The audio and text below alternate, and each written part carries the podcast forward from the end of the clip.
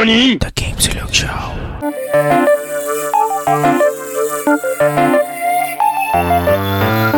Upgrade complete. Upgrade complete.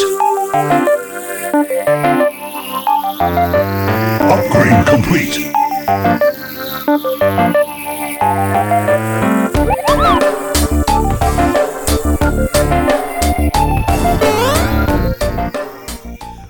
Back sa The Game Silog Show, kwentuhan podcast about video games. Ako si Jazz at kasama ko pa rin ang aking napakalupit na co-host na si Del. Del, kamusta? Good morning everyone. Ito, okay lang. After shift as usual. So, medyo na-delay tayo na recording so pasensya na everyone. But I hope na makisama mga Diyos ng internet this time. Hindi tayo ma-disconnect. Ito, actually kasi meron na kami recording nung Sunday Yes. pa kaso nagkaroon ng problema um, dahil unstable yung connection ko ng Sky ngayon. Ewan ko kung bakit ganun. Bala ko nang magpalit. Pero anyway, ibang topic na yun. So ngayon, ngayong Game Silog episode 34, ang topic namin ay tungkol sa computer shop, sa memories namin kung sa computer shop. At guest namin ngayon ang mainstay na rin ng show. Actually, ilang dalawang beses na yata nag-guest si Ampi sa show pero laging side quest eh. Never never pa namin siyang nag-guest na tungkol sa video game. So excited ako malaman yung mga memories ni Ampi at yung mga memories namin tungkol sa computer shop. So boy, again, welcome sa show Ampi. Yun. Salamat, salamat. Welcome back sa take 2 ng Computer Shop Memories. Sobrang excited. Parang wala pa tayo na-discuss before, you know. Tsaka sana um wa- wag na nating banggitin si Alwina, no. Baka magkaroon ng Uh, Problema ulit. sumpa ni Alwina. Okay, so boy, sobrang excited ako. Gusto kong malaman ano bang ano mo? Ano bang video game history mo? Para sa Yeah. mga hindi pa nakakaalam, pati ako at si Del, pero actually alam na rin namin. Pero kunwari hindi natin alam. Ano ba yung video game history mo? Ang, nag, nag-start ako, ah, ano, dumating yung airpot ko ng dating araw. Yung may dala siyang family computer. Yan, yun. Ah, hindi niya kayo madaling araw. Yun yung first time ko makalaro ng video game. Tapos, game sa Galaga. Isang ano, may kasama na siyang bala nung ano, nung Tampo, bala. Kung daw nagkakamali, yung yata Pac-Man. Parang Mm. Naabutan mo ba yung ano, boy? Naabutan mo yung mga parang mga ano ba yun? 1 in 100, yung parang mga ganong games sa family Late na computer. late na yata, ano, late ko na yata nalaro yung mga ganun. Pero meron ganun. Mm. Oh. Pero umuwi Ako, ang dami akong ganun eh. Pero technically, ang pinaka first game mo sa family computer is Galaga. Yun yung unang nalaro mo. talaga talaga. Mm. Tapos after nun, anong ano yung paano yung naging progression ng ano ng video game journey mo? Yun, ah, syempre, ah, na-addict na, na-addict sa mga game. Tapos, ah, lalo na, lalo na nung elementary, Game Boy yan, number one. Ba't ako ng Game Boy? Actually, meron ako bidding SP ngayon na Mm. sa FB Marketplace. I-momot ko siya. Gagawin ko IPS. Separate ako. For collection lang. Ah. eh, yung tawag dito, kung kung kung tatanungin ko sa'yo, ano yung yung yung favorite video game of all time mo? Ma- masasagot mo Ah. kaya? Oo naman, ah, ano, Digimon World 2 talaga. Digimon World 2. Almighty Yes, Digimon. maganda sa akin yung picture. Mas mas lam- mas lamang ba sa'yo ang Digimon kaysa sa Pokemon? Ah, oo, kasi mas marami akong na-invest na ano dun eh, na memories. Memories. Yeah. Marami akong na-invest, lalo kami ng putol ko. Sobrang Mm. favorite na. So sa ano na yun, no? sa PlayStation 1 na yun, no? yung Digimon. PS1. Mm. So a- after after nung nung Digimon mo, um nag nag-move ka ba sa let's say PS2 or um PC games or iba pa or SNES sabihin natin na ganyan. Ah, sa PS2, ano, hindi ako gaano nagkakapag akong gaano experience sa PS2 kasi time yun, syempre, ah, high school na tapos tropa-tropa. Pero Mm. ano, pag pagdating ng PS3 tsaka PS4 yun. Tapos ah PC, yun. pero mas madalas na ako sa PC maglaro. Oo. Pero pero yung yung time na yun na naglalaro ka sa console tsaka sa PC, moving sa mo- ah, moving on sa sa topic natin, pa- paano yung naging transition mo or parang sandwich na parang okay, meron akong game sa Game Boy or nag- naglalaro ako sa console, pero at the same time, sumusubok din ako let's say sa sa bidyuhan or sa sa computer Oh, shop. Kasi kasi 'di ba actually parang dalawa kasi yung di ko alam kung ano yung tawag pag ano eh pag um console rentals eh kung I think hindi siya computer shop eh no. Kasi yung pag pag computer shop parang ang idea na pumapasok sa isip ko is computer talaga. So Ah. con- console rentals ba or something? Yung, kon- Pag compute, console, nag, Si- nag, ano rin ako, nag-rent din ako ng mga sa mga uh, shop ng mga console. Mm. Yung ano, sa may Hulo, yan sa may Lugpas, tsaka Marketplace. Laro ako ng Resident Evil dyan. Tapos sa Legend of Lagoon, parang ganun. Legend of Dragoon? Oh, Legend of Lagoon or Mhm. Legend of Gaia, parang Nice, nice. RPG yun, mga ano, mga classic um JRPG sa PlayStation 1 era. I- i- ikaw na ikaw naman, Del. Ano yung Hmm. history mo sa computer or console rentals? Alam ko na pag-usapan natin tong before eh nung unang guesting mo sa show. Pero Ah. para lang sa sake of the uh, sake of conversation, anong ano yung parang pinaka-start mo na maka-experience ng computer shop or ng com- ng console rentals? elementary, siguro ano yun, um, the time na nauso yung rental ng Sega Genesis nun, na kaya naman ako nag-rent, although, kaya naman ako nag-rent that time kasi Mm. yung rental shop na yun is marami silang games na to the point na ano na may mga games doon na first time ko lang narinig like yung may Doraemon ganyan na syempre ka. Hindi, may, game literal, literal pre, may may laro sa Sega Genesis na Doraemon na Japanese na parang platformer. Ah, So, okay. yun, may, may laro sila na ganun, tas mga X-Men, mga yung ibang versions ng Sonic na hindi ko pa nalaro. Na-curious ako kasi may Sega rin ako that time na parang wala akong ganun bala. So, gusto kong itry Mm. syempre. Dahil parang sa tagal na parang meron akong Sega, isang nilalaro ko lang, puro Sonic. Kung ano na meron ako, Ah, parang gusto ko naman matry yung iba. So, nagre-rent ako. Doon ako nag-start. Elementary days yun. Then, ayun, PlayStation na uso na yan. PS1. Tapos, PS2 kasi hindi ako masyadong nag-rent eh. Dahil parang the time na uso yung mga RPG na PS2, ang mahal ng rental. Parang 25 pesos per hour. Tapos may bayad pa yung hiram mo ng memory card para hindi nila burahin. putang ina. Oo. Business. business business minded talaga kaya Ah. parang hindi ko na siya ano hindi ko na siya tinuloy. Nag PS1 games na lang ako. May memory card kasi ako that time. Then ayun. Eventually transition sa PC pero nag-transition ako sa PC hindi ganun katagal. Kasi eventually nagkaroon din ako ng PC tsaka internet sa bahay. Although nakatambay ako. Pero hindi ganun siguro yung parang talagang taon na nagtambay doon siguro mga a year or so. Hindi yung Hmm. tipong buong college life or buong high school life nakatambay sa computer shop. Kasi Hmm. naman din akong computer sa bahay that time. eh. Gets, gets. Alala ko lang nabanggit mo kasi yung, yung PlayStation 2. Isa sa mga memory ko yan na um, Mm. regarding din sa ano sa computer rentals or sa console rentals. Meron kasi yung katulad na nabanggit ni Ampi sa lugar namin kasi merong marketplace sa may Kalentong. Meron doon Ah. console rentals kung di ako nagkakamali sa may basta mga third floor yata yun. So parang ganun. Tapos parang yun nga may computer may console rentals doon dahil wala pa akong Hmm. PlayStation 2. Um sobrang excited ako sa ano sa Final Fantasy 10. Tapos, eh, wala, wala nga akong console. So, lagi lang ako nagrenta doon. Ang problema nga, gaya nga ng sabi mo, parang may extra charge or something kasi sa save. Mm. Paulit-ulit lang ako doon, parang bumabalik at bumabalik ako doon sa console, sa sa shop na yon para paulit-ulitin yung pinaka-intro ng FF10. Kasi nga, wala, wala pa akong PlayStation play PS2 noon yung time na yun. So, wala lang. Naalala ko lang nung nabanggit mo yung PS2. Mga ilang beses mong ginawa yun. Marami siguro Hindi ka Mga- nagsawa na paulit-ulit hanggang doon ka lang sa part na yun.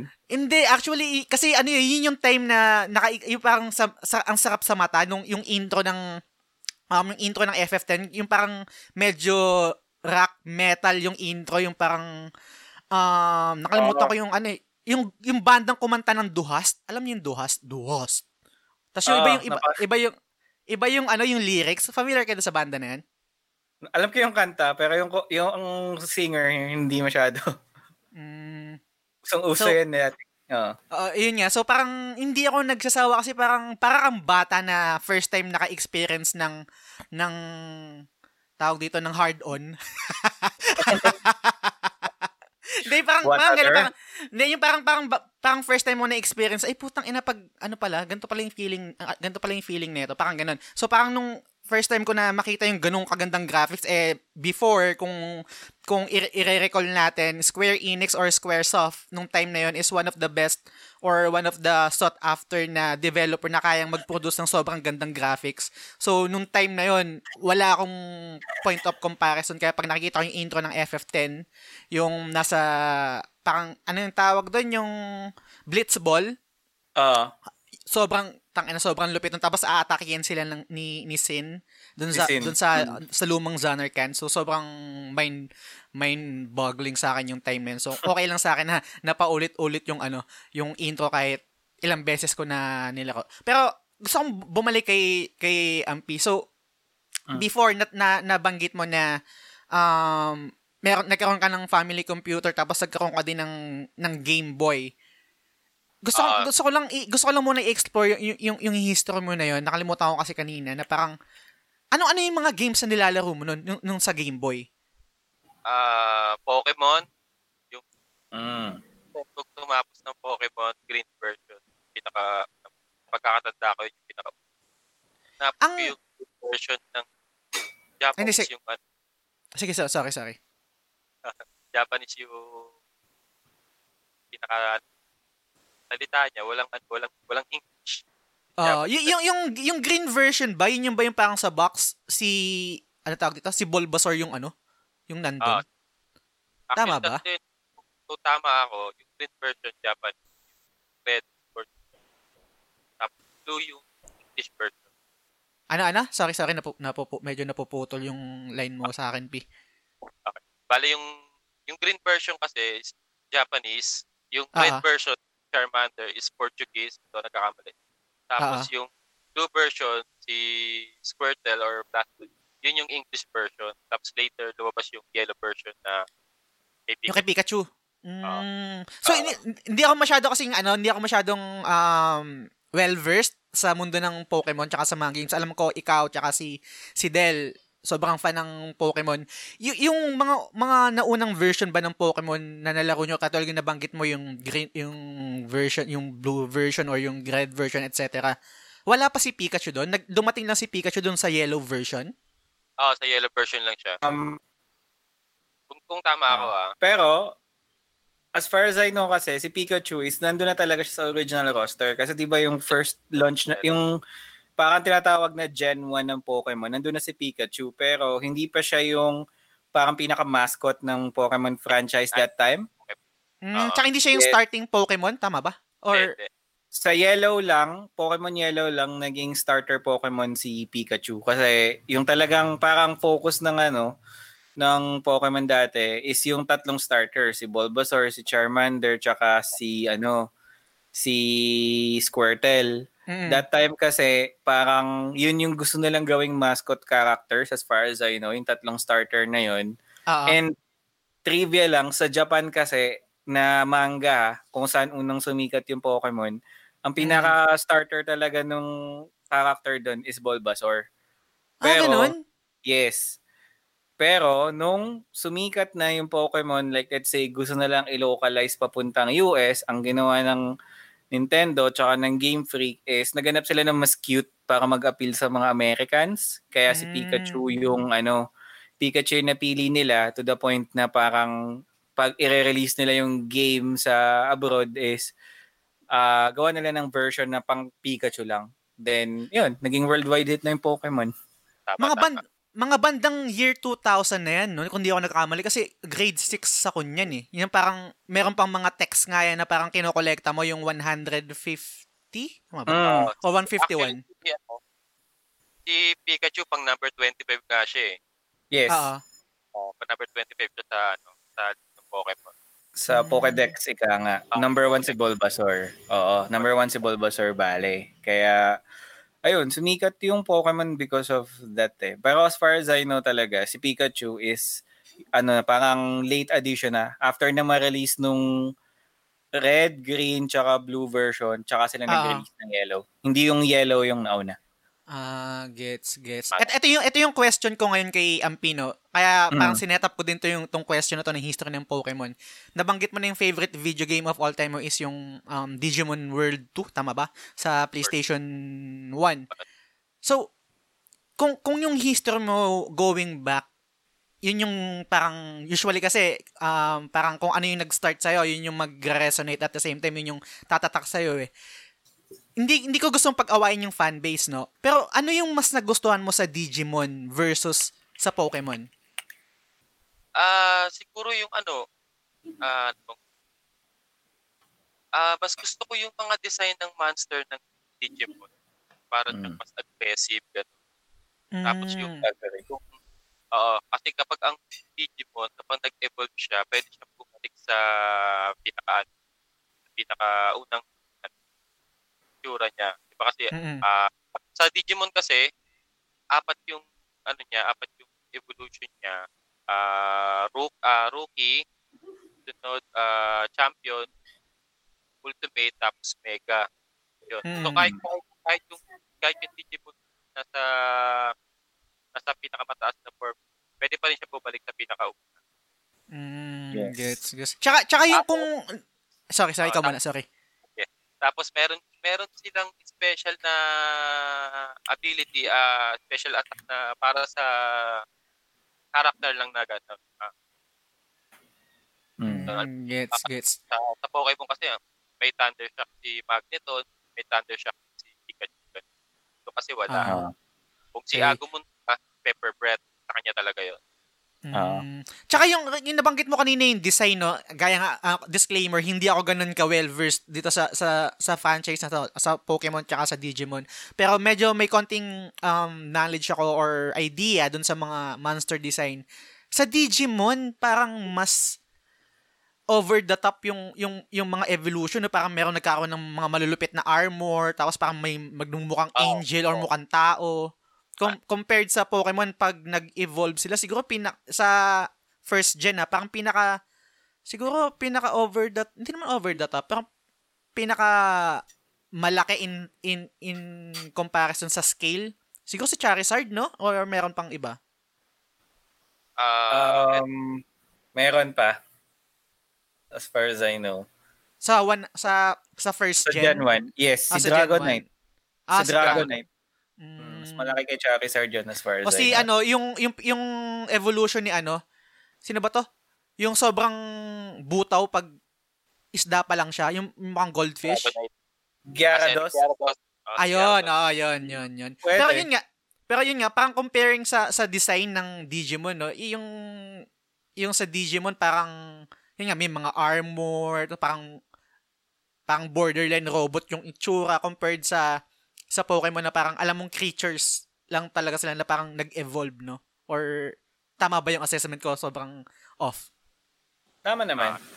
I mean, ang ano kasi, ang Pokemon kasi may target demographics eh, which is mga bata na parang they want to make it more as more appealing as possible. Mm-mm. Kumpara mo sa Digimon na parang medyo teenager ang target audience, kaya parang medyo yung mga design is mature, absurd. So parang isipin mo kung familiar ka dun sa sa franchise na Magic the Gathering, Ah, ah.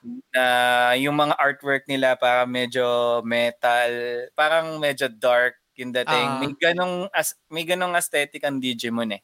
Mm. Kaya parang siguro sa target demographic din ng franchise. Although nag-appeal din sa bata yung Digimon pero yun nga, mas targeted siguro kasi ng Pokemon that time is mga bata talaga, kaya mas cute ang design ng Pokemon. Oo nga, gets, gets. Pero in in terms of ano, boy, ah, kanina napansin mo yung ah, na nahapyawan mo yung mga special abilities na parang unique per Digimon. Mali, maliban doon in, in terms of gameplay. Ano yung mas nagustuhan mo sa sa Digimon versus doon sa Pokemon na um nalaro mo? Um mas mas tawag dito. Alam ko pareho silang turn-based eh, no?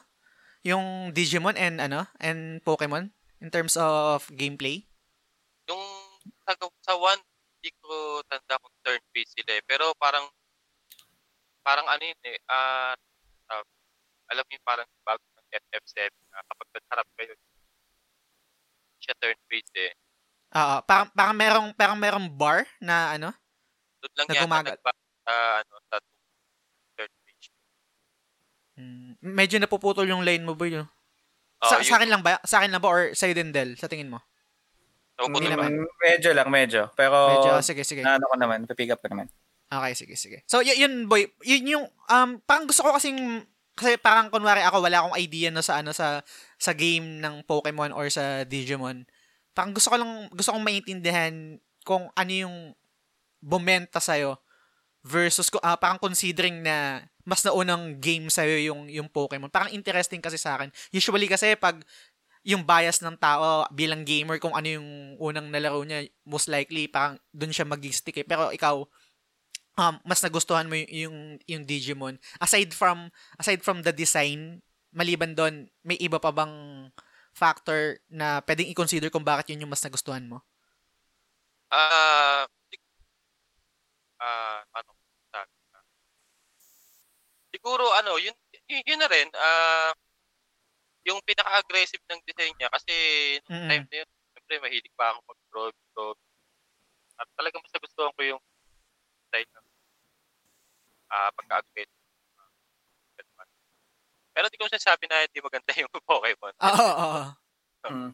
Yun lang, ah, ano, tsaka yung enjoyment kasi may, may yun nga, sabi ko may, ano ka, may, may investment kami ng memory ng Google ko. Talagang, Mm, gets, ka- gets.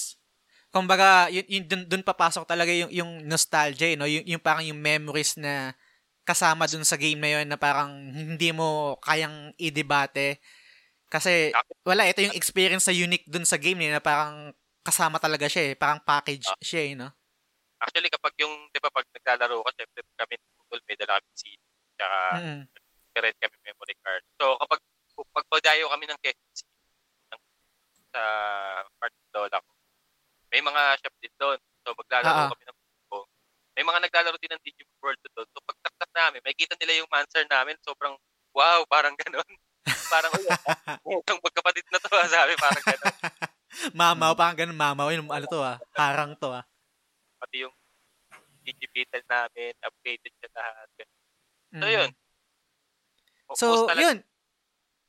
So, so, sobrang fascinating sa akin yung topic ng Digimon versus um, Pokemon. So, guys, Pokemon. welcome, well, well, ah Digimon tsaka Pokemon. So, welcome sa podcast tungkol sa Digimon tsaka sa Digimon versus sa Pokemon. Pokemon. sa Pokemon. De, joke lang. Ay, itong, itong episode na to ay tungkol sa computer shop memories namin or computer o console rentals memories namin. So, kanina nabanggit namin yung, uh, nahapyawan namin yung mga experience namin sa computer rentals or console rentals or computer shop, anong man tawag nyo doon. Ngayon, gusto kong balikan ulit. An- ano ba yung history natin? Paano ba nag-start? Kasi ako, meron akong history pero um, hindi ako nag-start sa console eh. Kasi ah masakit mang sabihin or parang kasi magmumukhang alam mo yun na parang actually parang pinag ah, parang we- we're making fun of um rich kids, 'di ba? Pero kasi ganun yung reality ko nung bata ako. Parang, y- y- meron, nung bata ako, spoiled kasi ako.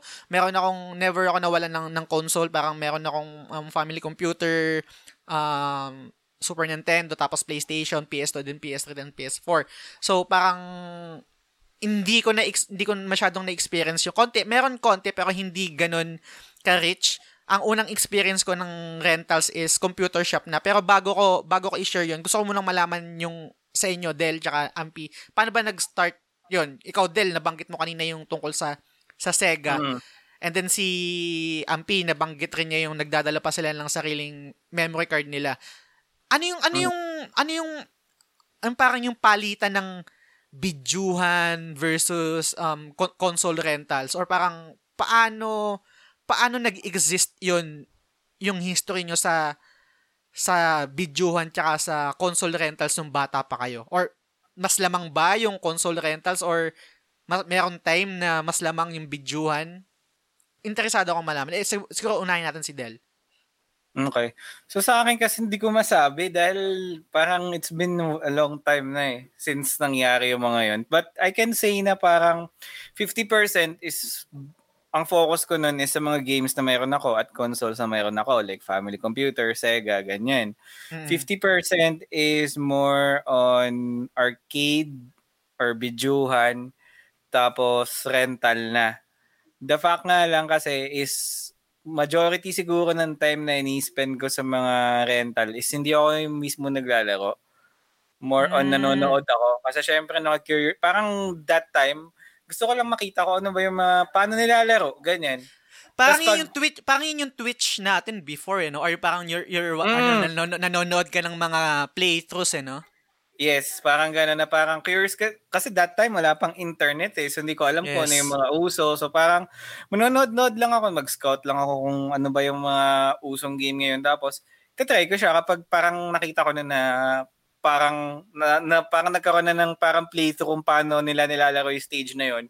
Tsaka Ah. ako lalaroin. Especially yung ah, mga RPG na parang dati iniisip ko na parang ano lang to ah, puro numbers to, ang boring, puro, puro sulat. Mm. Tapos nung tumambay lang ako sa ano, sa rental nun hanggang sa parang uy, mukhang maganda. Parang naisip ko, parang ano nga pala to, parang ang tawag dito, parang nanonood ng anime na parang bitin na per episode. So, ba't di ko kaya i-try? So, parang doon ako nag-start. Then, eventually, PC, ganyan. So, yun yung sa akin. Mm, gets, gets. Balikan ko lang yung nabanggit mo yung sa RPG kasi meron akong memory din tungkol dyan na Mm. nakakagulat lang. Kunwari ako naglalaro, di ba nga wala, parang wala akong masyadong history tungkol sa um, paglalaro, paglalaro sa con- ah, console rentals, no? Kunwari naglalaro Mm. ko sa bahay, let's say Final Fantasy 7 or Final Fantasy 8. Tapos parang pag pumasok ko sa school, tapos makikipagkwentuhan ako, meron ka nahanap na kaklase na naglalaro din ng same game. Hindi ko makakalimutan to eh, na parang yun yung start ng parang yabangan eh. Tapos biglang sasabihin nung kaklase mo na, ikaw ba, nakuha mo ba si Carbuncle? Nakuha mo ba, nakuha mo ba si Mm. Leviathan? Tapos parang naglalaro sa isip ko, tangina, paano mo alam yun? Or paano mo na-discover yun? Tapos lately ko na Oo. lang din nalaman, it's possible, it's possible na, ah, posible na, siguro meron siyang access sa ah, mga magazine Or, yun Mm. nga, gaya na nabanggit mo, baka tambay siya sa, sa, sa computer rentals or sa, sa console rentals. Kaya doon niya nalalaman, kumbaga, um, word of mouth na parang, oy, dito, dito na-discover Mm. yon or dito nakuha yun. So, parang, wala lang, nakakatawa lang pag inaalala ko na, kasi, sa mga gantong RPG, lalo na sa mga Final Fantasy, hindi naman sa, ah, parang kina-question mo yung abilidad ng mga gamers para ma-discover yung mga ganong bagay. Pero sobrang liit ng chance eh. Na, Mm. kung, kung sakaling siguro meron ka you, you all uh, you have uh, all the time in the world para laruin yung game tapos trial and error pero I doubt it eh sobrang hirap pa rin na ma-discover kung paano mo paano mo idodraw si Carbuncle sa certain boss para makuha mo or certain combination para ma-craft or para ma-assemble yung final weapon ni Nick Squall. Wala lang sobrang Mm. fascinating sa akin na parang ganun lang. So ikaw ikaw P paano yung yung parang yung palitan mo o yung kasi pareho tayong lumaki sa ano eh, sa backside no? So meron kaming connection ni MP magkababata kami.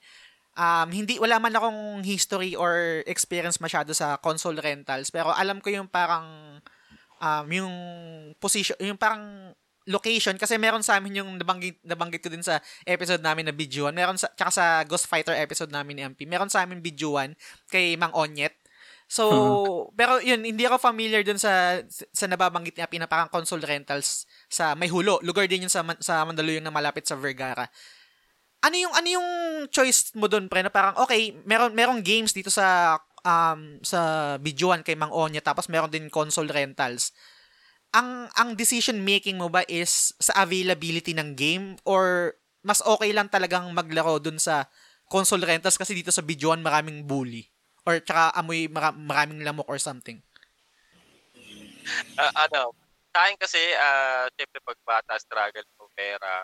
So kung ano Mm. na lang, ano, kung ano yung available sa area so, na Mm. pwede puntahan. Actually, hindi mo na ako mapili.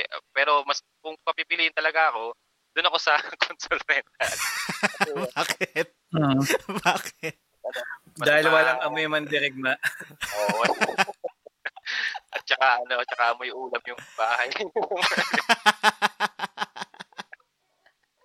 Hindi nga, totoo kasi, Mm. parang, parang nung dito sa may hulo, kala liway banda, Ah. may liway yun?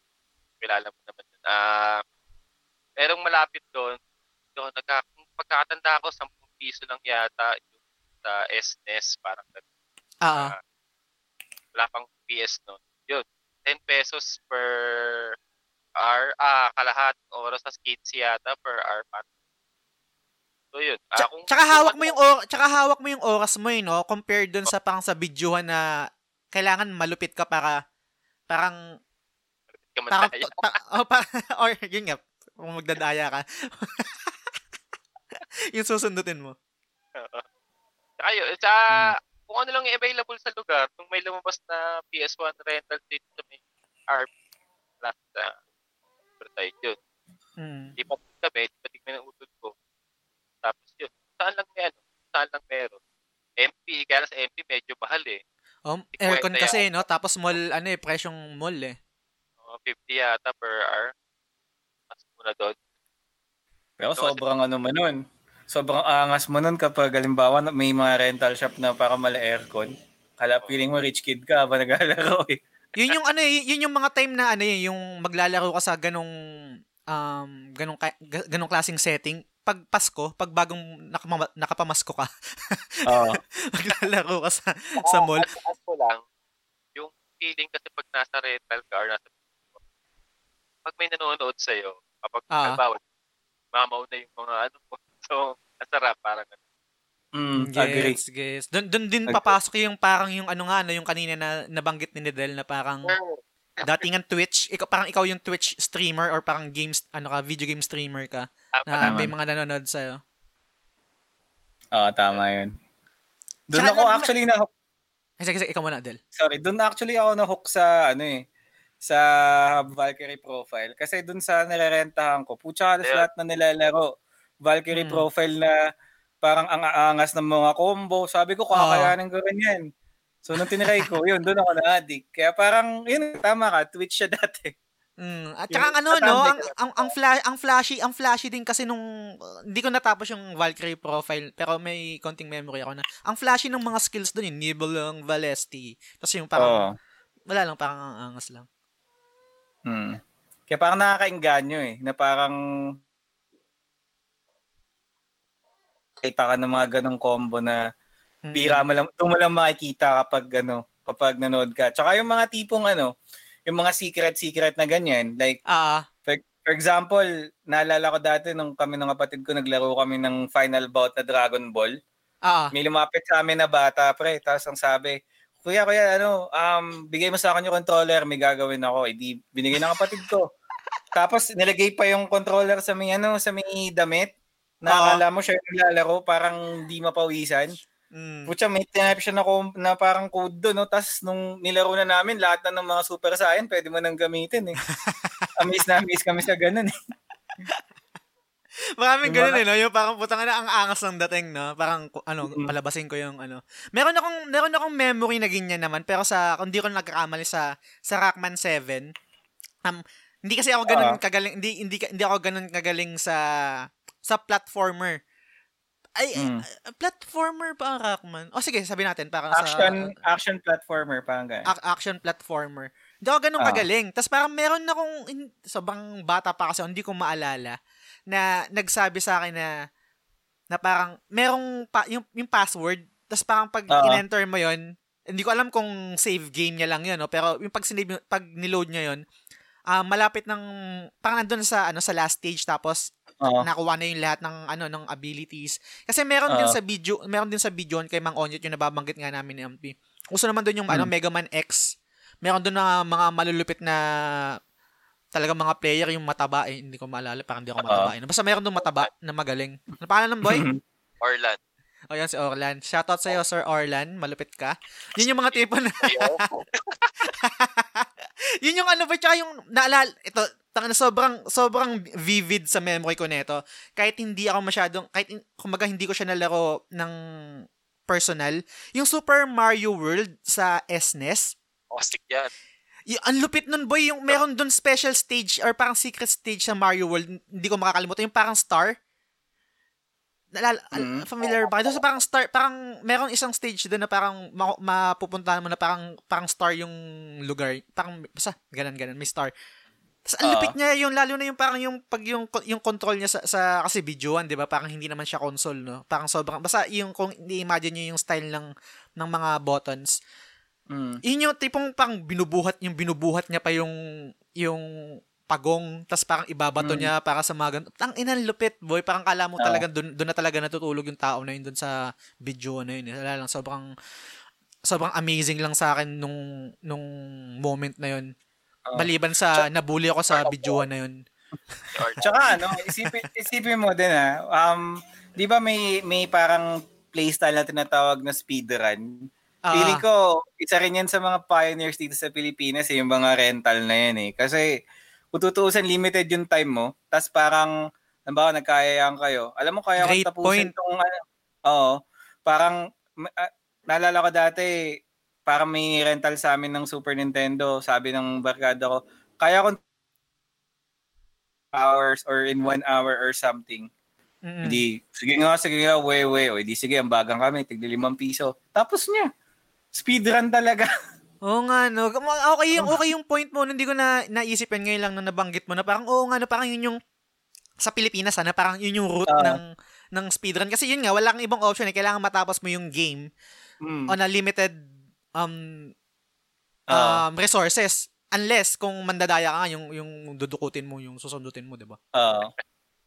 Yung mga ganyan eh. So, ayan. ma- mali- so, maliban sa mga ano pre, sa mga sabi natin sa mga sa mga um, computer shop or console rentals, meron ba ba kayong ibang memory bago ko i-share naman yung sa akin kasi ako nag-start ako sa computer eh.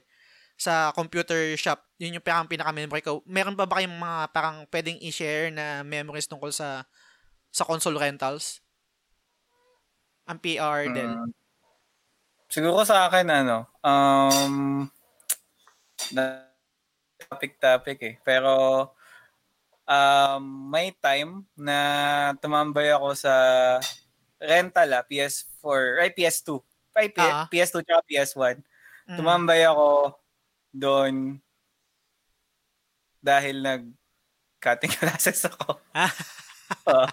na parang ano, parang naging pugad siya ng mga ano, pugad siya ng mga estudyante. Estudyante. Oo, Hindi, kaya hindi naman parang- kayo hindi naman kayo na raid.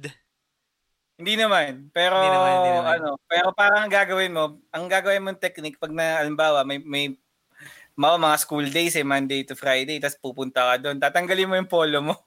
Ah, okay. Tsaka- Gets, gets. Magdadala polo yan? ng-. Oo, polo. Gin- ginawa mo din ba, ginawa mo din yung nampi? Oo naman. Oo, kita mo? Kasi bawal ka pumasok kapag polo ka eh. Oo. Mm. Magdadala ka ng pamalit mo, ito namang mga ano, konsentidor, eh, di sige, may CR sila doon. Sige, palit ka muna, tapos tambay lang kami doon, manonood lang, mag-abang lang ng mga magagaling na player, tapos pag may Mm. pera, tsaka maglalaro. Ano ano yung pinakamatagal nyo na ano? Na alam ko ba, syempre bata pa tayo na to so limited yung yung finances natin, yung pera natin. Pero ano yung pinakamatagal na sa memory nyo na naglaro kayo sa console rentals? Sa isang upuan, Ah, sa isang upuan. Siguro mga 3 hours. Mm, hindi pa ba uso na yung parang ah kuya open open time? Yung parang tipong mga ganun? Meron, O, meron na, syempre- meron na. meron, pre, pero ang problema, wala kang pera eh. Sa bagay, sa bagay. Ikaw, P. Para na, Ano, mga 2 hours, ganyan. 2 hours. Mm. Mm, Tagal na yung 3 hours. Yun. Kasi may, meron kasing yung, pa, syempre, pag yung sa mga pinarental, para mababagrit sa'yo yung susunod ka pa, nag-exit ka Oo, uh, totoo. Sa- Actually, rule, rule din sa amin yan eh. Yung tipong, ma, tipong lalo na yung mga, compu- mga rental na talaga sobrang mabebenta. Parang bawal open time. Sabihin mo na ako ng oras ka. Gets, gets. Doon sa mga computer shop na, or mga ah, console rentals na nilaruan nyo, i- ilan yung natatandaan nyo na parang unit dun sa, sa, sa shop na yun? Sa akin, ano, Mm. ah, sa SNES noon, dalawa. Ah. Mm-mm. Tapos, yung PS1, tatlo. Video ang dalawa. Marami rin. Marami rin pala. Ah. Sa, sa, sa'yo, sa'yo, Del? Yung pinaka-una kong rental sa Sega Genesis, isa lang yun. Kaya parang asarap tumambay doon kasi kahit, kahit nandun ka lang, nanonood ka lang, Ay, puta. laging may naglalaro. Kaya Mm. tiba-tiba yung mata mo sa dami ng games na pwede mong explore doon eh. Pero Tsaka sa all, PS1, eye, tsaka all eyes sa'yo, no? Pag ikaw yung naglalaro, Oo. all eyes talaga sa'yo. Parang camfrag lang. oo. Tapos Oo, ano alam naman, din nyo. Oo, alam din nyo. alam ko yun. Hindi kami nakatira sa ano. si, si, si Ampi nagdi-DJ doon, pre. Baka nagkita na kayo. Ay, nako, nako, Hindi, joke lang. Joke lang. Mamaya, joke lang. papasok tayo dyan kasi part Ah, sige, sige. ng Wholesome yung computer shop. Wholesome Ano, yung ano, wholesome. Wholesome. Ring my bells, ring my bells. Mga ganun, no? Mga ganun. Tapos ano, sa ano naman, sa PS1, Mm. kasi sobrang sobrang kilala nung ano na yun eh, na rental na yun eh. May anim siya na PS1, may dalawa siyang PS2. Marami, marami nga. Marami raming unit. Pero Marami ano yun, yun. no? Pa- pirated na yan, no? Siyempre, Matic, no? Yes, wala walang original naman sa Wala. Pilipinas. Wala. Wala akong nakilalang tao na ngayon 33 years old na, wala akong nakilalang may PlayStation na all throughout original yung ano, yung bala niya. It's either okay, original muna ng una tapos pinamodify din. Wala wala akong nakilala. Na. Kay- kayo ba? Meron kayo nakilala na ano? All throughout from the start, talagang original yung mga bala niya? Wala. Wala. Wala, Wala, no? Ang ina. Kung meron man na listener, um, contact us. Sobrang fascinating yung story na yan. Gusto kitang interviewin na parang, bakit? Hindi, joke lang. anyway, so, Ayos. ah. hindi, kasi, hindi kasi, hindi, Bakit wala lang, parang, ano na? Bakit ka ganyan? Anong nangyari? Hindi, anyway. So, yun nga. Um, yung sa akin naman, yun nga parang na-share ni Ampi tsaka ni Del yung history nila tungkol sa console rentals, no? Ako, wala akong masyadong history doon. Meron akong isa, pero sobrang tangent lang kasi parang sinamahan ko lang yung isang kaklase ko na babae na gustong maglaro ng Silent Hill na parang natatakot kasi siya mag-isa. Siyempre, tang ina, mo- pangalan? Charlotte, pre. Ex ko yun. Tatlong araw lang kami. Team song namin yung kanta ng parokya ni Edgar. Anyway. So, yun. Yun yung pang, pang pinaka-history ko sa console rentals. Pero ito, gusto ko mag-move on.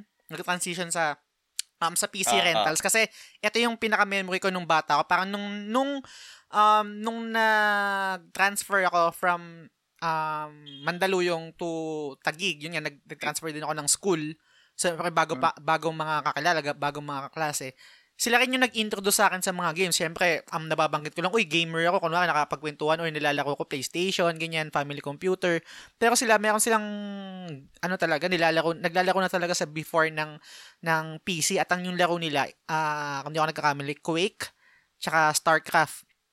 Ito Mhm. yung, ito yung first kong experience sa, sa first person shooter nung sa Quake, lalo na pag paghawak ng mouse. I think lahat kayo makaka-relate na pag unang hawak yun ng mouse, Oo. sobrang ang bilis ng sensitivity, hindi mo makontrol yung yung crosser, crosshair, kung ano tawag doon. Crosshair. Kung ano man pronunciation doon. Na parang pag tinignan mo yung pag tinignan mo, pag ikaw yung tumitingin doon sa player na yun, putang na nakatingin sa langit tapos gumaganon-ganon yung kamay nakatutok sa langit. So parang ganun ako yun yung unang experience ko tapos parang tinuruan ako ng mga kaibigan ko yun nga parang mag mag ah, babawasan mo yung ano mo yung yung sensitivity mo para mas makontrol mo kasi nga pag hindi pag first time mong gumamit ng mouse most likely hindi mo makokontrol yung ano eh yung tutok mo eh kasi nga yun nga sobrang bilis tapos hindi ka pa sanay so yun yung pinaka natatanda ko na memory ko sa Quake tapos nag nag-transition din kami sa game na StarCraft ito yung sobrang na-enjoy ko sa memory ko dun sa sa computer shop kila Men dun sa Taguig yun anyway um kasi Hmm. meron kaming kaklase na sobrang galing pre. Parang meron ganun eh. Alam ko, alam meron din kayong ganung experience or kung hindi man most likely mga ibang listeners natin makaka-relate na meron talaga kayong kaklase or kakilala or kaibigan na pinagpala na magaling talaga sa video games. I- hindi natin may pagkakali may pagkakailala ik- ikalala or ano tawag doon? Okay, ah, ma- Ah, kakaila. o madi-deny na Ah. meron talagang okay. pwede na, pwede na, pwede na. Ah, na, na, na, magaling talaga siya, na talent, tal- talented talaga siya. Parang kunwari, si Ampi, um, magaling yan mag-drawing. Um, Mm. bu- sa pamilya nila, si, si Kuya Jun, yung anak niya, magaling mag-drawing. Magaling rin sa music.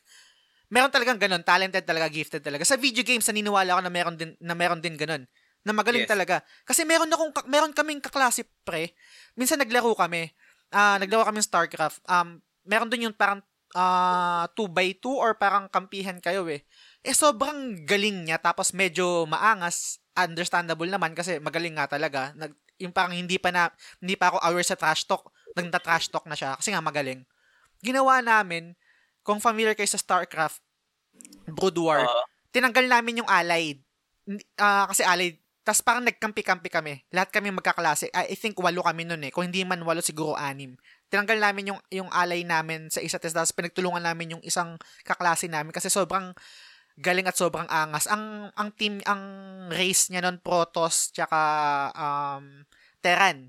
Ang, ang, ko- hindi ko makakalimutan to kasi hanggang ngayon nag, parang vivid pa sa akin yung memory. Yung, yung, yung, yung mapa namin parang divided siya sa basta parang may trench so hindi ka makakapunta by ground yung by ground mo makipot lang na makipot lang na daan ang ang depensa niya meron siyang mga siege tank na naka-deploy para sa ground um, ground units. Tapos sa bawat gilid niya meron siyang um, parang apat na or apat or limang brat- battle cruiser. Tapos merong arbiter.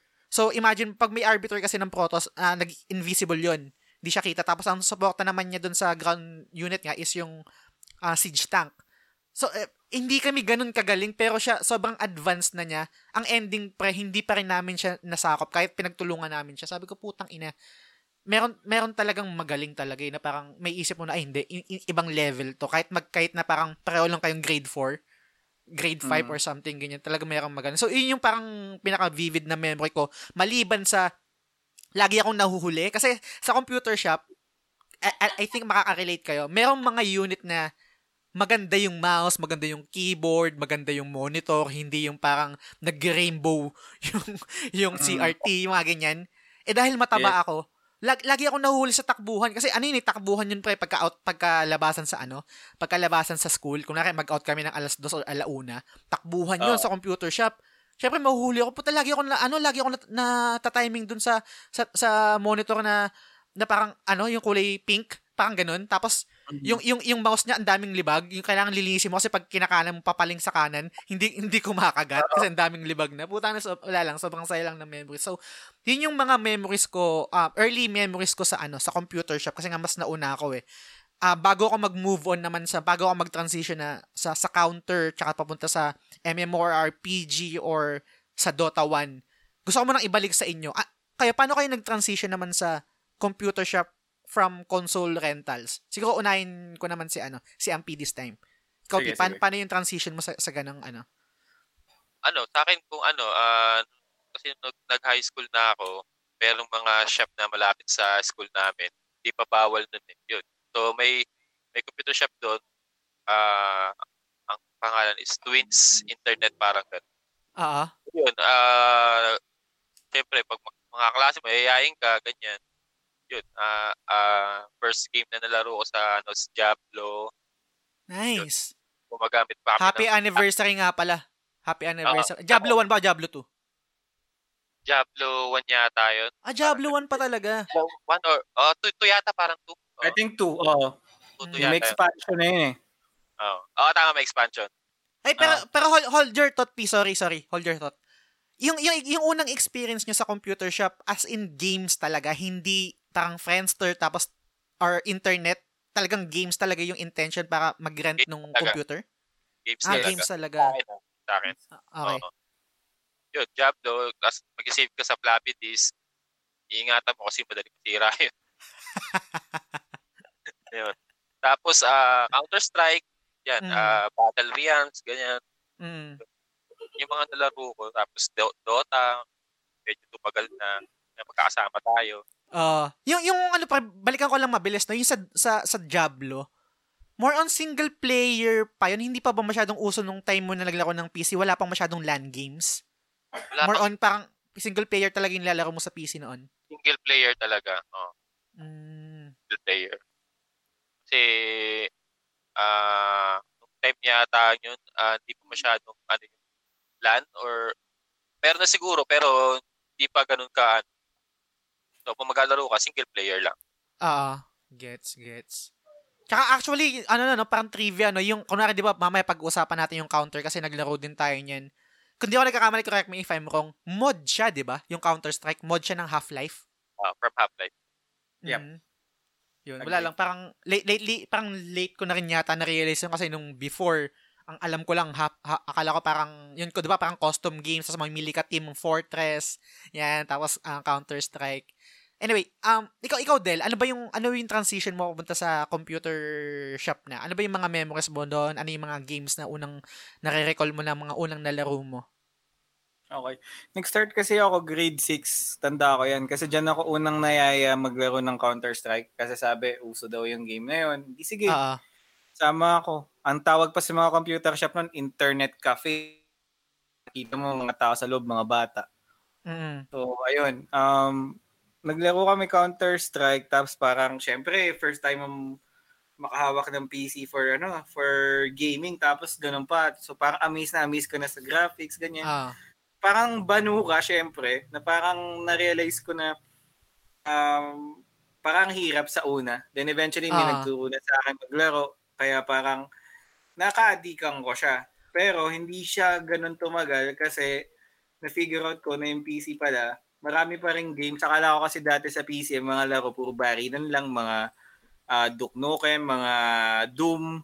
Akala ko mga ganun lang yung games Mm. niya. Then, na eventually na na-discover ko yung Ragnarok online, um, nagkaroon ng parang promotion yung Ragnarok dati na sa mga magazine may libreng CD ng Ragnarok. Oo, yung mga parang mga installer na kasama. Oh, installer disc. So parang um, noong time na yon ginawa ko, parang nakipag-konsyaba ako sa computer shop na install ko to kahit di ako marunong. Kasi Mm-mm. parang feeling ko next next lang eh. Niya, parang kaba ko yung computer shop niya na ate pa-install ako tapos maglalaro ako sa inyo. Tapos, ayun, parang nung na-install na, dumami yung ano doon, dumami yung mga player doon kasi nakita nila nilalaro ko na first time na may ganun eh, na may RPG na Oo. ang ganda ng graphics. Ayun, doon ako na-addict sa Ragnarok. Matagal Tap- din. Tapos pay to play pa yun, 'di ba? Yung Ragna before. Beef, Hindi ako nagkakamali. yes, naging, may time na parang ano siya, pay to play siya. Mm-mm. Pero nung time na ano yun kasi, nung nakuha ko install disk, nasa beta stage pa lang siya. So, Mm. leak pa. Nung sumikat na, nung halos lahat ng computer shop meron na, doon sila nag, doon nag-charge yung ano, level up. Level up. Le- oh, level up games na ano, na magkaroon ng ganong system. So, yun. Yun yung mas kinadigan ko. Then, ang mga nalaro ko pa dyan is mga emulator. Like, gaya na sabi niya, ang yung floppy disk. Ah, Na-discover ko na pwede palang mag-play ng kahit anong lumang console ang PC nun. Natuto ako ng gumamit ng internet, natuto akong gumamit ng floppy disk na, nice. na parang yung Pokemon, actually. First experience ko sa Pokemon at di ko to kinakahiya sa emulator. Dahil sa floppy disk. Nice. Floppy Oo. disk. Oo. Na parang yung save, parang takot na takot na pa yung mga computer shop nun kasi magkaka-virus daw yung computer eh kapag puro floppy disk tapos sa iba-ibang computer mo nilalagay. Pag pag... eh, ayaw pumayag. may shop na Marte na parang may pinuntahan ako shop dati na ate maglalaro po ako. Tapos Ah. eto po install sa ano nyo. Ay, kuya, bawal yan eh. Bakit? Kasi magkaka-virus. Which is oo nga, totoo. Nagkaka-virus talaga yun. Tsaka Mm. minsan kasi nabubura yung file. Doon doon ako nagkaroon ng ng parang fascination sa PC. Then napunta na ng college. Ayan, Dota, pero f- Dota tas Ragnarok tsaka Flife, yung mga online games. Mm. Yun yung mas na anuhan ko, yun yung mga mas na experience ko sa computer shop, more on MMORPGs. Tsaka yung mga Nice, nice. pag pag may mga kasama ka maglaro, Dota tsaka ano, Counter-Strike. Yan. Yun yung sa Is- akin. is- is- speaking of ano no, speaking of MMORPG, i-transition ko na doon no, bago ko balikan yung yung LAN games kasi marami kaming memory dyan, ni ni MP. Gusto ko mo nang Ah. i- i-connecta yung sa akin tungkol sa MMORPG. Kinaadikan ko din yan, pero mga na-addict ako sa MMORPG. Siguro pinakauna ko rin is yung Ragnarok, pero hindi hindi rin ako na-addict kasi um, kung tama yung memory ko, sobrang nausay nung mga around 2004.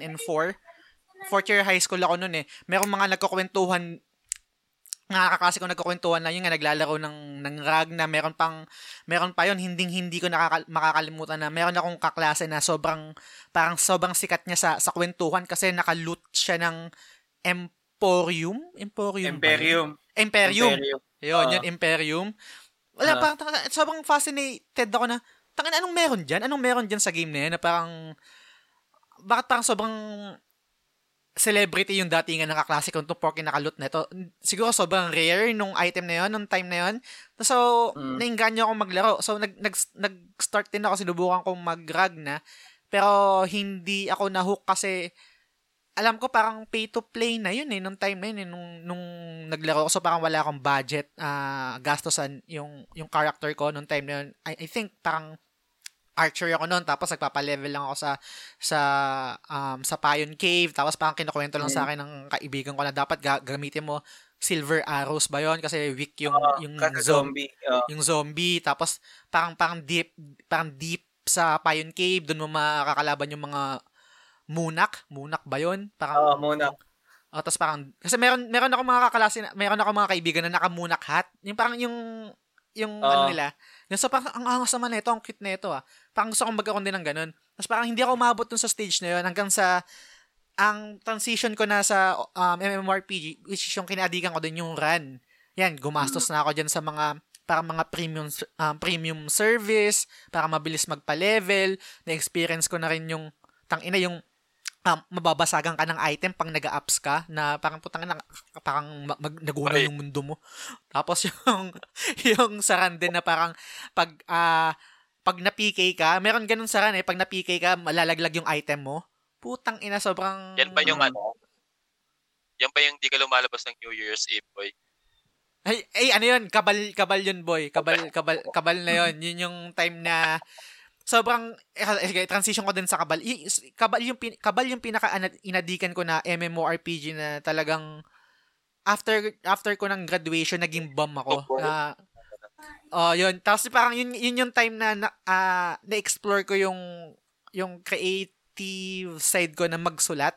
Um tan up off tangent lang no? Kasi merong merong forums usually pag ano eh pag ah, mga MMOR MMORPG meron mga forums yan. Is either tech parang tech thread or something. Meron din siya parang um, art section yung mga nagpo-post ng mga ah, mga artwork mga ganyan. Or let's say Mm. mga fan fiction. Meron isang fan fiction sa Ragna actually pinost ko siya sa Facebook eh. Pero walang nakapagbigay sa akin nung nung ek- eksaktong fan fiction na nakapag-inspire sa akin magsulat ng ano eh ng my own fan fiction. Kasi yung ang isa sa mga sumikat noon na fan fiction sa sa Ragna is yung kay Bal- Batute ano ba yun? yung sword Pritong na ay kandule, pritong kandule na parang sword na in type. Hindi ako nagkakamali. Or, bi- or parang ganun. Pero hindi yan. Meron pang story na tungkol sa Ragnarok na medyo parang rom-com yung dating na nagkakilala sila sa sa sa trading. Ganyan, ganyan. Anyway, doon ako na-inspired naman na magsulat ng sarili kong fanfic tungkol naman sa kabal na humility aside, medyo nag-gather din ng readers ng time na yun. Pero medyo off topic na yun. Ang, ang punto ko is, yun yung isa sa mga kinadikan ko na, na MMORPGs, yung, yung, kabal. Talagang sobrang, adik ko ng sobrang bum. Wala akong trabaho, kakagraduate ko lang ng college. Wala akong ibang ginagawa kundi maglaro lang ng, ng kabal. Tumatanggi ako sa inuman, kila Ampi. Kasi, ah nagpapa-level ako or merong event sa game. So, sobrang addict talaga. I- ikaw, ikaw ba, P, meron ka bang ganong game na kinaadikan mo na to the point na um, tumatanggi ka sa yaya ng iba or sabihin nga ta- natin na yung parang yung fanfiction ko na parang two worlds existing as one na merong struggle dun sa totoong buhay mo which is yung reality at then yung parang nag-exist ka sa virtual world na parang parang ikaw mismo yung character na parang meron kang kakilala, meron kang friend sa sa mundo na to o sa mundo ng game na yun. Meron ka mang ganong experience? Okay. Sa, ah, sa akin, wala namang, wala namang ganun na sobrang, ano, sobrang diehard pa. na- Ano, ano, Oo. ang nalaro ko lang na online sa ano, MU, yan. Kasi Mm-mm. sobrang big namin ng banda namin before. Yun, doon namin kinuha yung pangalan ng banda namin na Icarus kasi may level doon na yung ano na yun, hindi ka makakapasok kapag wala kang gamit na yung backpack, Oo. Hindi ka pwede makapasok. So kung medyo noobs-noobs ka sa game, wala kang mga backpack na ganyan. Doon kasi nagkakaroon ng mga men- mga event, mga gathering, yung mga ano, yun, mga Mm, gets. uh, malalakas. Eh, eh, mal- mga malalakas pala kayo nun, boy. Oo, ganun. malalakas. So, yun. yung yung yung MU, yung yung M yung MU ba? Ano yung pay to play ba 'yon? ano pa siya ng free to play pa siya time na yun Mhm. tapos naging may bayad na nag-quit na kami kasi may bayad na eh. Mo, Eh, yung- mo, mo, yung- Mobius yun, 'di ba? Kung di ako nagkakamali, Mobius. oh, Tama Mobius, Mobius, Mm. oh, Mobius. Tama. May question, may Oo. question ako. Meron kang ginastos diyan sa sa game na yan or kung meron man ilan yung sa tingin mong total? Hindi naman ganun kalaki kasi nung nung una ano pa siya, eh, free to play pa siya. eh. Tapos nung ginawa na nilang may bayad, wala Oo. na, nag kami. Ang naiwan na lang si kuya ko yun. Saka yung tropa niyang isa na Erwin yata. Si Erwin yung dalawa sila. Yung sila natutulog sa hardware nun ha. ah, sa hardware na yun. Yung time na yung Oo, MU, oo. MU. Mga hardware. Ayos. Doon natutulog yung kuya ko, di umuwi ng bahay. Tang ina. Lupet, galit na galit yung tatay ko. Open Paano time yung nagdalawa ni Erwin. Mm. Pero pero mag- que- ques- question question boy. Um nung time na yon, saan galing yung kasi 'di ba pag rentals, 'di ba usually ang issue dan is yung yung financial. Ah. Sa, saan kumukuha ng panlaro si kuya mo nun? May trabaho ba siya? Ano, nililibre siya ni Erwin. Di ba si Erwin, ano, marami Paldo. Paldo paldo. tayo. Yun. Siyempre, magkasama sila nag-grind yan. Ah. gets, gets. Pero du- dumating ka naman sa ano sa punto dun sa MU, MU boy na kunwari nag-quit ka nga no. Be- before ka nag-quit, binenta mo yung ano mo, yung mga hindi, items kaya- mo. kaya ako for- lang, pinabigay ko lang yung item ko sa tropa.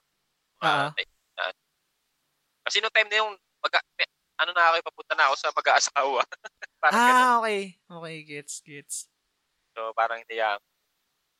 Eh, ikaw, ikaw Del, may, meron ka bang Hmm.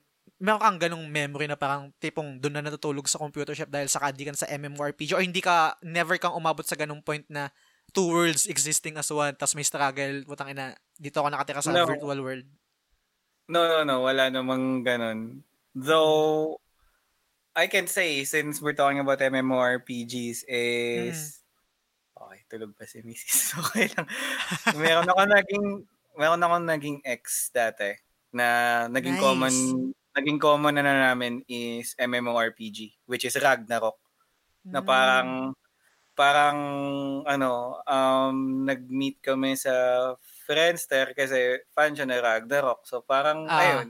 Yun na siguro yung pinakamalalang experience ko with MMORPGs. Nakamit ako ng sa, that time, bata pa ako noon na ah may same interest babae pa. So parang stig nun for me. saan kayo Na nag-eyeball Netopia. Netopia All, Mm. Ah. Sa mall, sa mall. Siyempre, ano yun eh. Um, I think ako oh nun, mahal mahal dun eh 70 pesos per hour. Pero Ah, syempre, At yung syempre, diba? mm, syempre pakitang gilas ka dahil naka second job na yung karakter ko noon. Tapos siya, mm. parang archer pa lang na level 20, edi parang ginawa namin tag team kami sa ano sa GH or Glassheim ba yon na lugar. Ako Ah. yung ako yung ako yung healer niya, siya yung nagle-level up. So, nice yun, may puta. ganong pogi, may pogi points ka nun eh no pogi points ka nun eh Oo, oo. Tsaka syempre Okay. tinitingnan ka ng ano, tinitingnan ka ng mga katabi mo dahil uy, okay ako, parang ganun na may couple goals. Yun siguro. Pero ayun eh. naging kayo naging kayo Oo naman, kaya nga kaya nga di hanggang, hanggang kailan hanggang kailan kayo hanggang kailan kayo Ah, two months, three months, ganyan. mm. Oo. pero um, basta, save natin sa ibang araw yun. Basta, doon kami nag-meet because of that game na yun na siguro pinaka un- unforgettable experience ko with MMORPGs.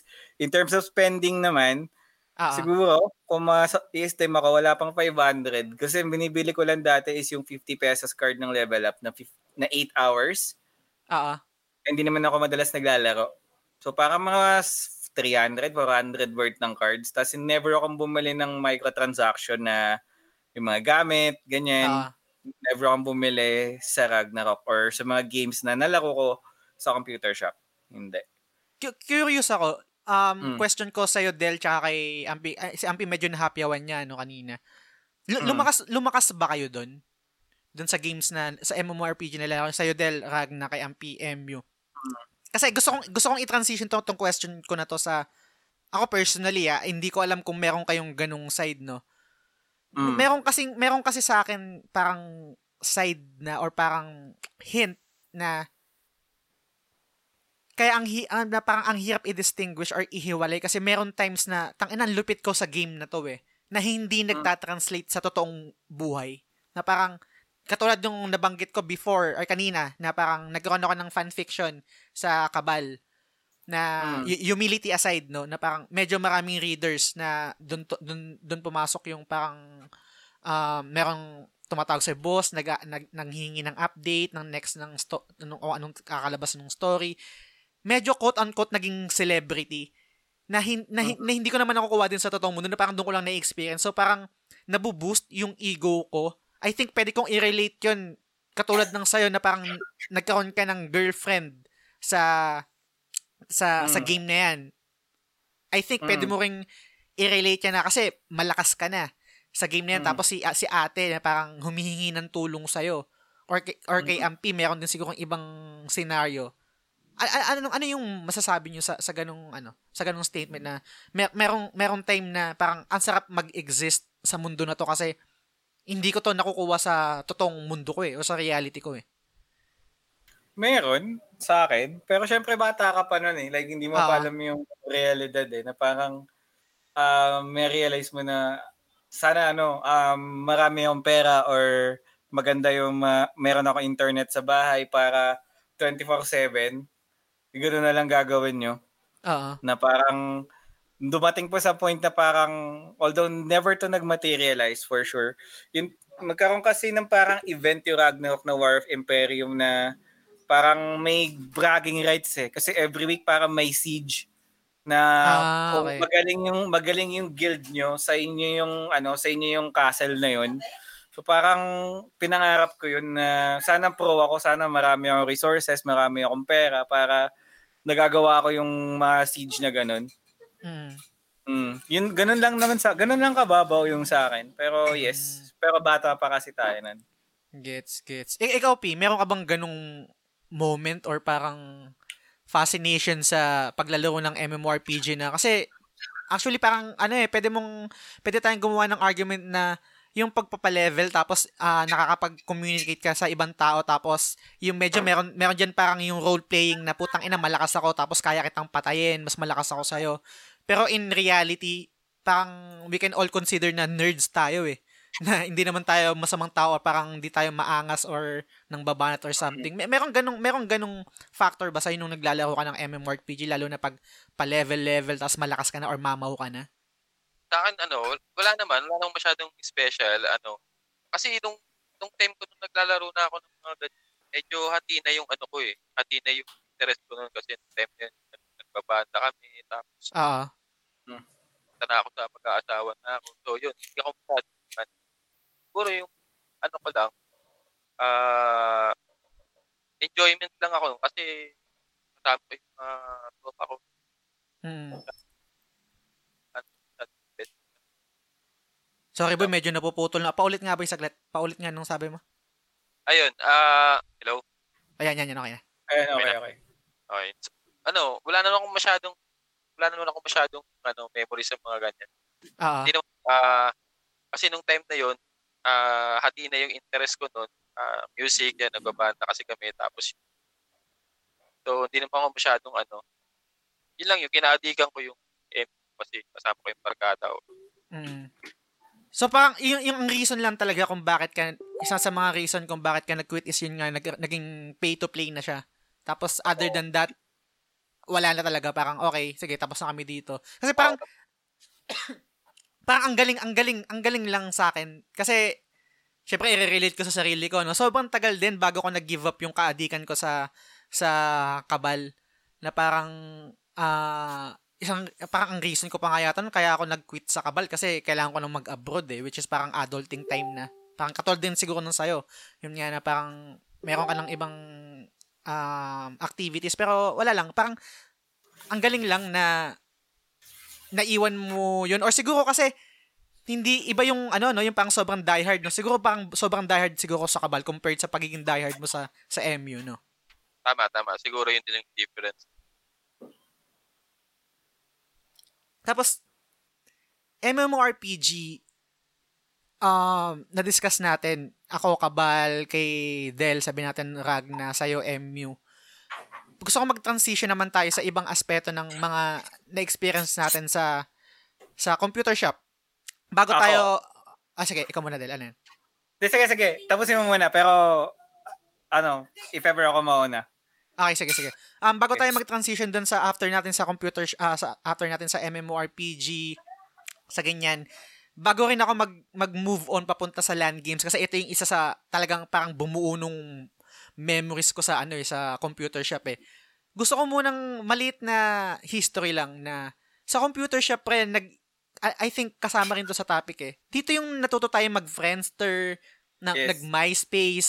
Actually, ito nga Mm. yung ano eh, na parang habang, Ako- habang nagpe-Friendster, nagpapatugtog ako sa Tristan Cafe. Mga Oo, ganyan. Tristan Cafe. Di ba?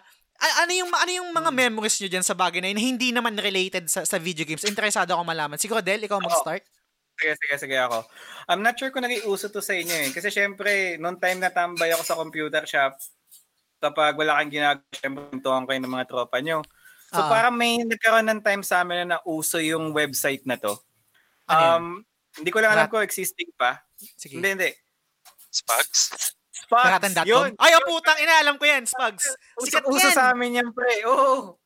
Na parang naging fad yan na parang kung halimbawa, ano ka, mag-friendster ka, Ah, tapos gabi na nakatambay ka sa computer shop. Nako, kayaan kayo. Sige nga kung matapang ka. Visit Totoo. natin tong ano to at this time. Usong in that time na parang ewan ko kung saan kung titingnan ko ngayon siguro yun Photoshop na lang eh.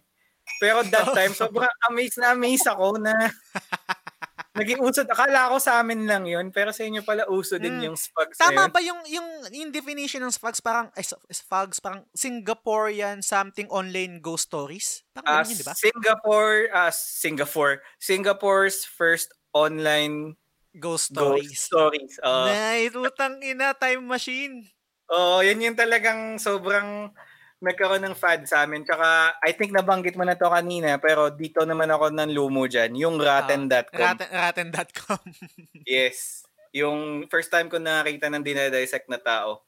Tsaka yung mga post Mm. binaril lang, binaril lang, binaril ng Mm. shotgun. Yung mga. Oo, yung pinagutan ng ulo. Yan, sa rotten.com yun na hanggang ngayon, tanda ko na, hindi ko pa rin binivisit dahil yun talaga, mga legit na kadiri.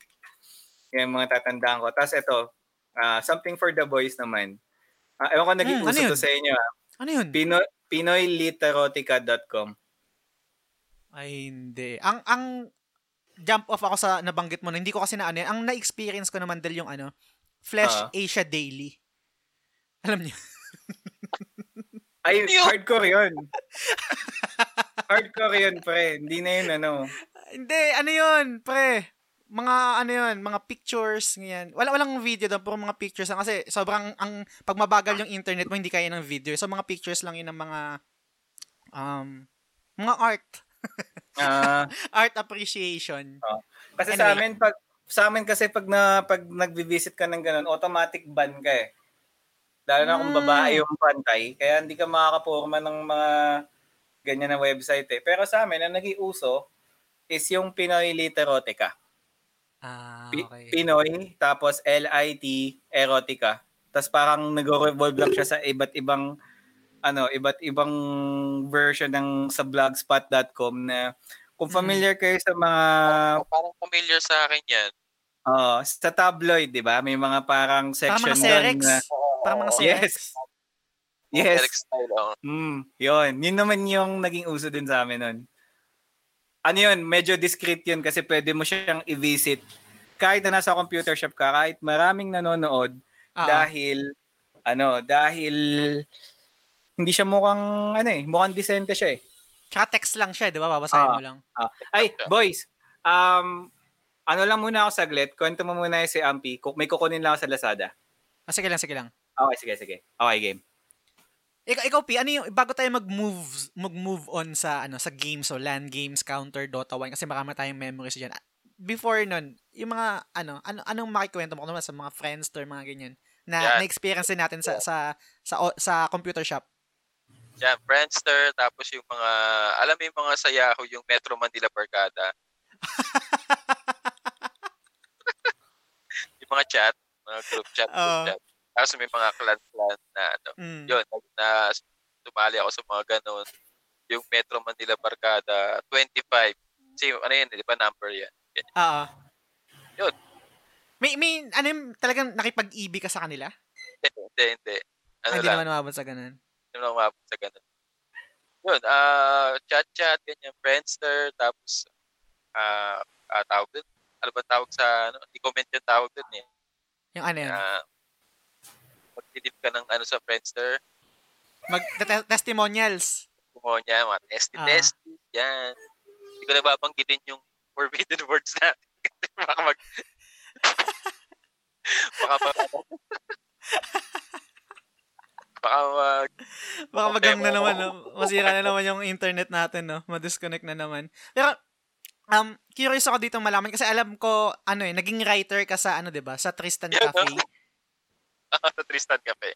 Pero before kasi, nun, hindi ako aware na parang meron siyang forum style na magsasubmit ka ng mga stories. Ala, ang, ang usage ko sa Tristan Cafe before is parang pang sound trip. Ganyan. Tapos kasi meron siyang, meron siyang lyrics. Hindi ako nagkakamali, di ba? Meron, meron. Di ba? So, kailan ka nag-start magsulat doon? Sa, Ano? sa'yo ko rin yata nalaman na merong forum sa Tristan Cafe na pwede ka mag-post ng ano, blog mo. ng mga stories? Oo. Kasi, hindi, hindi, hindi ko hindi ko hindi ko maalala kasi parang yun nga ang ang naalala ko lang na, na usage ko before sa Tristan Cafe is parang yun nga for sound trip lang talaga. kasi Okay, nung- I'm back. na- Welcome ay, back. okay. Sige, sige. Ano yung P? na nag na nag-ano ka ng two words ano existing at Ah. yun alam ko hindi ko ano pero alam ko ikaw yung nagbanggit sa akin na na try mo sa Tristan Cafe Mm. Wala, hindi naman ako kasama sa forum sa mga ganyang ano kapal Pero yung, yung time yung time na yun na nagsusulat ka nagsusulat ka na or nagbablog ka na nagsusulat ka na ng mga fanfiction. Naka-computer shop ka pa niyan or meron ka ng sariling PC? ah computer shop Computer shop pa rin. ah ay hindi may PC na ako noon meron na meron na Mm. meron na Nala, na, naalala, naalala ko lang rin kasi, no? Kasi dun sa lugar namin, dun sa backside sa Vergara, merong isang computer shop dun sa loob ng compound namin, yung kay Kuya Edward. May apat may apat na na PC doon. Ito tran- i-transition ko na rin sa sa LAN games, no. Um siguro mga mga high school ako no, mga 2003, 2002 around ganyan, mga 2004. Nauso yung Counter Strike. Tapos um nakatira na kasi ako sa Tagig noon pero ah, laking batang backside ako or batang Mandaluyong ganyan. Tapos parang Siyempre, dumadalo pa rin ako sa sa backside kasi nandun yung mga kababata ko. Yan, sila Ampi, sila Jerry, yan, mga kaibigan ko, sila Alvin. Merong sikat noon na ano, na naklan sa counter na parang pag binanggit yun, ay, mga magaling yan, MI yan, ganyan. M- MI yung ano eh, yung pang, pangalan. Di ko alam kung anong meaning, kung Mandaluyong insider ba yun or something. Tapos, dun sa computer shop, dun sa compound namin, meron dong, ah meron dong apat, apat na unit na magkatalikuran dalawa-dalawa. Tapos parang may isang butaw na isang, parang nasa isang sulok na, na unit. Tapos Ah. first time ko mag, first time ko maglaro doon ng ano, first time ko maglaro doon ng Counter Strike, parang dayo nga ganyan. Meron kaming kababata, ah, kababata or parang same ng lugar na parang yun yung time yung time na yun, yun, yun yung parang yung hari or parang yun yung pinakamagaling doon sa shop na yun which is si Arjan tsaka si Denmark shoutout sa inyo mga pre tapos ako siyempre dayo pag naglaro tapos parang yung, yung term pa nga ang term pa nga na ginagamit nila doon pag may naglalaro, uy, may tutok to. Parang ganun, may tutok to sa ano sa counter kasi nga nakaka-headshot, nga nakakapatay. Tapos niyaya kami, ako tsaka si Vino. Tapos parang underdog kami nun kasi nga mal, mal, ma, mal- ma- parang sikat na na player nun ay yun nga sila Arjan tsaka sila Denmark. Luckily, nan- nanalo kami. Tapos parang nakakatawa lang na i-brag kasi isa yun sa mga parang pag binabalikan ko na pag nakakwentuhan ko minsan si Vino na hindi rin namin makakalimutan na parang kaya namin ikwento play by play yung huling nangyari. Si si si Vino yung nagpanalo nung game na yun eh. Kasi parang namatay ako nun tapos parang do or die something. Ah, wala lang naka, naka- nakakatawa lang. Ikaw, ikaw ba pa naglaro ka din ba doon sa ano? Kala ko yung Edward. Oo, naglaro ako dyan. Counter-Strike. Oo. Ah, ah, ano, ah, Red Alert. Ayun, Red. Ayun. Ang yun, Oo. Red ang, Alert. Ang, ang kalaro ko naman nun sa Red Alert, si Banana man, si Ronon. Kasi yun yung, dun, yun yung Banana parang forte niya eh. Doon siya magaling eh sa ano eh, sa mga ganyan tak, tak, ano, mga tactic games pa yung tawag sa ganyan. RT, ah, RTS, Real-Time Strategy. Ayun, RTS. Na, nakalaro mo ba si Banana man, boy? Sa ano? Oo, Sa nakalaro ko. Red Alert. Banana man. si Banana man Oh, pangalan nun, ano, Del eh. Mukhang malaki ah. Mukhang malaki yun ah. Banana naman eh. Sa Hindi ko rin, hindi ko rin alam kung saan nag-umpisa yung, yung palayo niya na Banana man eh. Basta yun yung pag yung, yung bahay nun, doon yun sa tinatawag namin yung lagusan ng mga class S na halimaw sa, sa backside. Doon pa, Oo. papunta yun sa kanila. Anyway, so yun, yun yung hilig nun. Magaling, magaling yun sa RTS. Wala lang, naalala ko lang yung ano.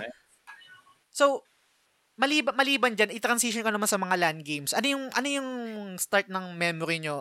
Ang una ba, nag-start ba kayo sa ano, sa, sa Counter, Dota 1? Kasi ako, yung, ang start ko ng LAN games is which is yung nakwento ko na kanina, is yung Quake, tsaka yung ano eh, yung StarCraft. Pero, nagkaroon ako ng transition papunta naman sa Counter-Strike tsaka sa, sa Dota 1. Pero bago yon gusto ko malaman yung sa inyo. Unahin ko sa iyo, Del.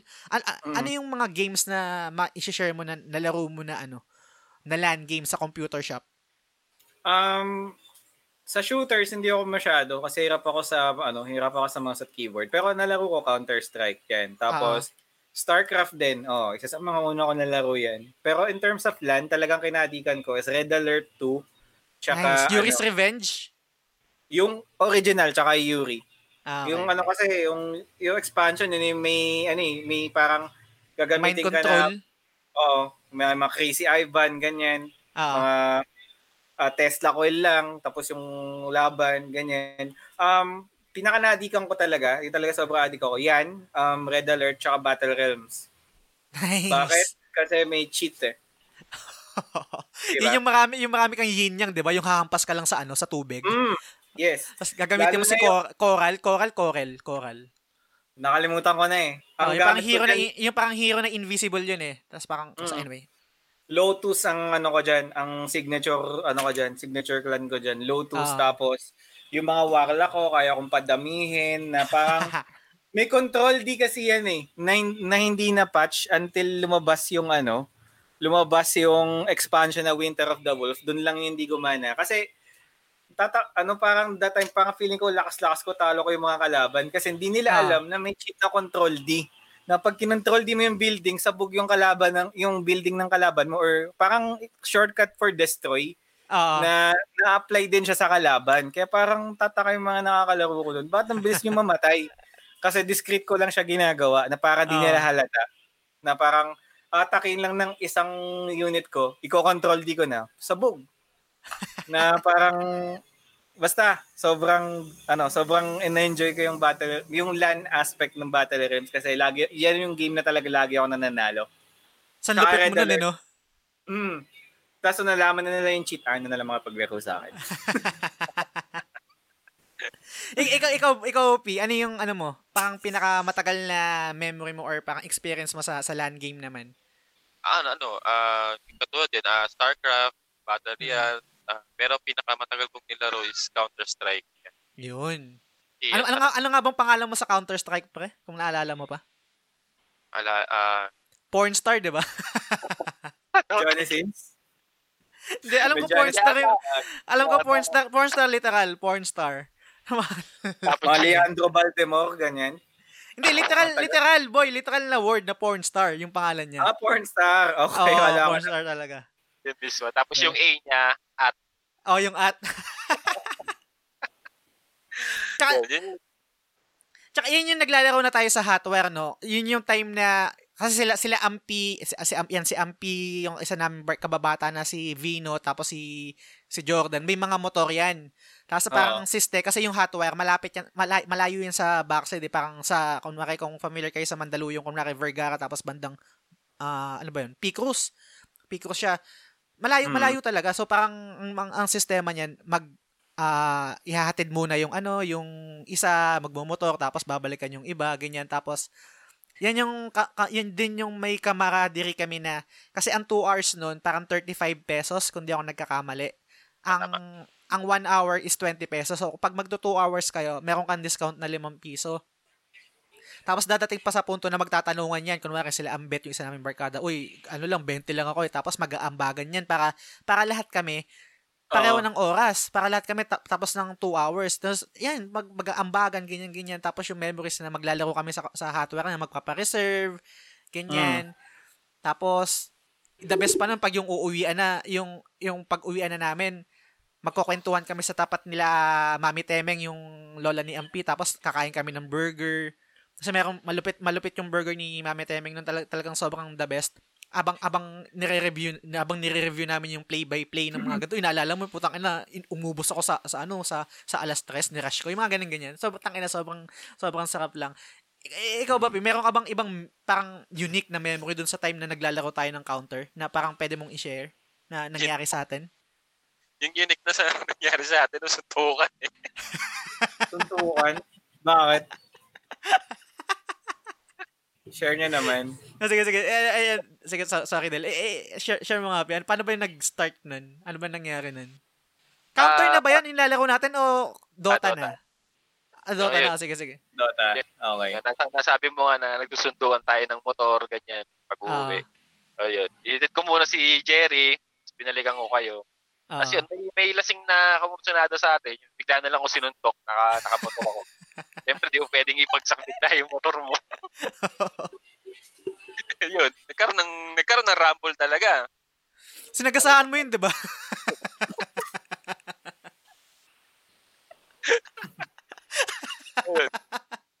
Binugbog niya ni, ano, ni Nonoy. Kasi, Mm. ayun. Yun yung Hindi naman pinaka kayo- Hindi naman kayo binan sa computer shop after nun. Hindi, nasa labas na kami nun. Nasa Pawi na kami nun. Pa- pawi na kami Okay. nun. Ang, ang nakakatawa pa nun, kung, kung tama yung memory ko, correct me, boy, no? Yung, yung bumanat sa atin na yun, kilala ng mga barkada nyo rin na taga backside Oo, na parang, oo, kilala ko. mm, Pero ako Duma- hindi niya ako kilala. Kasi, oh. hindi, hindi na ako masyadong lumalabas-labas din.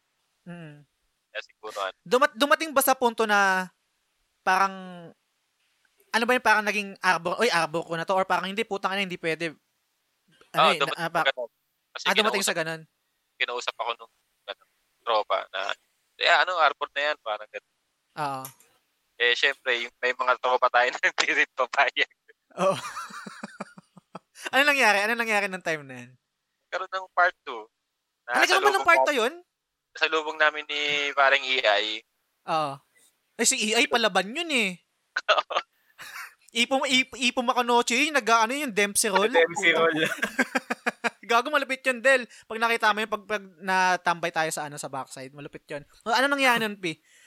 Ayun, ah, nung siya, siya ang unang nakakita, inabol niya mismo papasok ng ano, ng looban nila. Sa may That's it. saniga? Ah, pumasok, sina, sinam, sinamahan ko na rin siya. Oo. Eh, nung time yun, hinarang na kami. Ah, oo, oh, oh, siyempre kakilala. Ganyan. Oo. Pick ko yan, yan, arbor na lang yan. Eh, siyempre, si parang EI, galit na galit. Oh. Ibig sabihin, ibig sabihin sinugod ni EI doon sa Oo, pinasok na sa loob. tutang ng tapang. O, ganun, ganun talaga yun siya. Tapos yun, okay naman. Pupunta, pupunta yung taong yun mismo dito sa backside. Pero pag nakikita kami, hindi niya ako pinapansin. Okay lang sa akin. Mm. Pag nakita mo yung Del si ano si EI, yung, bar- yung barkada ni Ampi, para siyang ano, tiny level 1 na bato-bato talaga. Parang, matapang. oh boy, parang iaaba, kaya kang ia-avalanche toss. Parang ganun yung datingan. Pero meron Yeah. meron akong isang meron ako isang sorry Del, teka lang i, i, i- ano ko doon, i- i-recta ko na. No? Meron pa akong isang memory boy kung di kung tama yung memory ko. Um ito naman, yung away, hindi tayo yung involved, pero munti ka na tayong mapasama kasi parang meron ng bastos kay Badet. Si Badet Oo. Adel yung nagbabantay dun sa hotware kasi suki kami dun sa computer shop na yun. eh. So parang pa-reserve, reserve, ganyan. Yung susundan namin na grupo, binabasto si Badet. Hindi ko alam kung anong issue. Basta nag, dumating sa punto na parang binastos nga si Badet. EA din Tapos- yun. eh. Ah, ayaw, tahit nang ina si EA nga. Bad si EA, di ba? Kasi binabasa niya yung pantay. Tapos Mm. tayo na maglalaro. So, nagkaroon ng initan. Nagkatayuan lahat. Yung nagka-anuhan. Oo. Nagka-tik ng ambahan. magkakasya ng upuan. Oo. Tapos, Jordan, sinara niya yung, ano, sinara niya mismo yung hotwire. Nilak niya yung pinto para walang makatakbo. Alam mo yung ready na sa, ano, ready na sa gulo na sa Oo. Tapos, na, parang isa sa isa sa mga parang binabanat nung kupal na customer na yun yung ngayon ng, ng bastos kay Badet. Meron pang banat yun na tang ina irereklamo kayo yung mga OS ng computer nyo hindi legit eh. Pirated to. Parang tang ina to. Oo, tama, tama, tama. Naalala mo yun? Oo. Oh, tang inang ina, tang inang hirit yan ng puta gago. eh. Anyway, parang nakaka- nakakatawa lang. Ikaw, ikaw Del, may ganyan ka bang memory na parang tang ina banatan or parang oh napaway or touch tukan or anything na similar sa sa ganong pangyayari? Well, di mo maiwasan yan. Pero ano, wala walang incident na involved kami or mga tropa ko sa suntukan sa computer shop. Pero Mhm. witness kami. Yung tipong talagang kala mo nanonood ka ng SmackDown eh. Yung tipong, di ba mga monoblock pa yung mga ano nun, mga upuan nun. Mm. Tipong i-ampas niya dun sa ano, sa parang kaaway niya. Kala mo steel chair eh. Wasak yung parang sa wrestling. Oo, Parang sa parang, wrestling. parang nanonood na wrestling na parang yung mga, syempre, mga katabi mo, imbes na awatin, sige, sige, ganyan. Parang Hmm. nangungonsinti pa. Maraming ganun, especially sa mga, ano, yung mga computer shop na malapit sa eskwela. Nako, either magsusuntukan sila sa loob ng computer shop or magsusuntukan sila sa labas. Kasi talo sa Dota, nandaya ka naman eh, mga ganyan. Oo. O di kaya yung pinaka na- nat- natawa lang ako na ano, nag-reason ba sila nag-away is may pustahan pala sila na bibili ng RC tsaka pansit canton, hindi tinuloy. Pinapangan sa labas. Kamo Parang kasi, di ba? Mm, parang basketball lang na ewan ko. Pero mga ano yun ha, mga lower grade yun, mga lower year yun sa amin na talagang mga first year siguro, tapos kami mga fourth year na. Na may mga ganun talaga na na, na personal na yung mga game nila to the point na abangan sa labas ng shop or sa loob ng shop mismo na to the point na tatawag na ng barangay para awate, tas tawag magulang. Mga gan- Kay, kay, kayo, kayo, Del, meron ba kayong parang um, grupo na laging, parang laging tambay sa computer shop na parang kunwari kayo yung naglalaro lagi ng LAN games or parang isang grupo talaga na kayo yung legit na tambay no computer shop na yun? Hindi, kasi sa amin madaming computer shop eh. So talagang computer shop hopping ginagawa namin kung saan may Mm. bakante. Kasi Gets, sa, gets. yung, yung school ko, yung school ko kasi noon is parang ano siya, um, public high school siya, na parang public national high school siya. So ang daming ang daming estudyante. Oo. So hindi ka pwede mag-stick sa isang lugar lang kasi expect mo puno. Mm, Lalo na kung lalo gets. na mga time ng uwian, tatambay na yung mga bata diyan o yung mga estudyante diyan. So hindi kami wala kaming opportunity na parang may isa siguro na kilala kami kaso kaklase namin yung may-ari. Mm. Pero hindi rin kami nakakatambay doon ng madalas kasi punuan din yun. Ah, Lalo na kung mas bago yung computer shop, mas mabango yung aircon, mas na, mas dinudumog ng mga bata eh. totoo. Kaya wala kaming wala wala ako yung parang yun nga yung tinatambayan niya na ano na ano ba yun? Twin Hot o wire? yung hot wire o Ah. kasi na, na, naalala ko lang kaya ako natanong, meron kasing instance na bago si Badet, yung nabanggit ko kanina na parang babae na bantay ng computer shop ng hotware na nabastos, merong isang um, bantay rin ng hotware na chicks din na maganda rin maputi, si Annabelle. Nabutan mo ba yun, P? Hindi ko na nabutan. Ah, hindi mo na nabutan yun. Yun naman parang dahil nga naglalaro kami doon palagi, ano, na parang dumating sa punto na nayayaya na namin ng inuman, na parang dumadayo na sa, sa backside. Alam ko isang beses o dalawang beses yata nakadayo doon sa lugar namin kasi may birthday. So wala lang, nakakatawa lang. Tapos dumating din sa punto na parang meron kaming isang barkada na ah parang nagbabantay siya ng computer shop. So kung, kung sakaling hindi punuan dito sa hotware, meron kaming isang option. Kasi yung sa hotware kasi, sobrang ganda kasi ng mga PC doon tapos aircon. Tapos may option ka na, ano yun eh, dalawang um, shop, pa, eh, isang shop lang siya pero may dalawang pwesto parang tawid ng kalsada. So, parang All pwede quiet. kayong, oo, pa, pwede kayong dito para wala talaga yung kumsatan kung bagay dito sa kabilang kabilang lugar tas dito sa kabila rin yung isa. Tsaka meron din kaya yung isang reason din kaya ako natanong yung sa grupo kasi sa amin kami magbabarkada kunwari ako sila Ampi magkababata. Meron din kaming kasama na hindi namin kaedad which is naglalaro din ng Dota tsaka ng Counter. Yan kunwari si Kuya Totoy, si si Manny, yan si sila Lauro na parang hindi mo rin may isip na, eh puta, maglalaro to ng ano, ng, Lowell.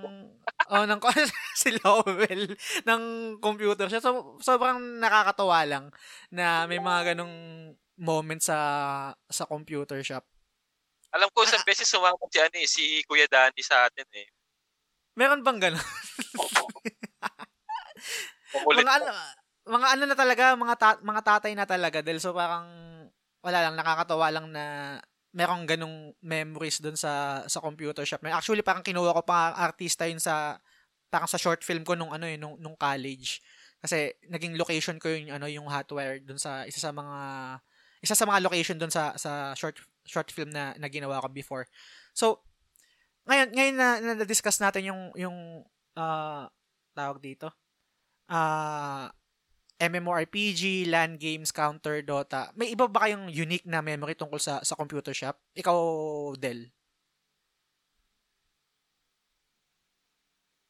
Hello? Wala yata si Del. Wala si Del. Naglat lang. Check natin.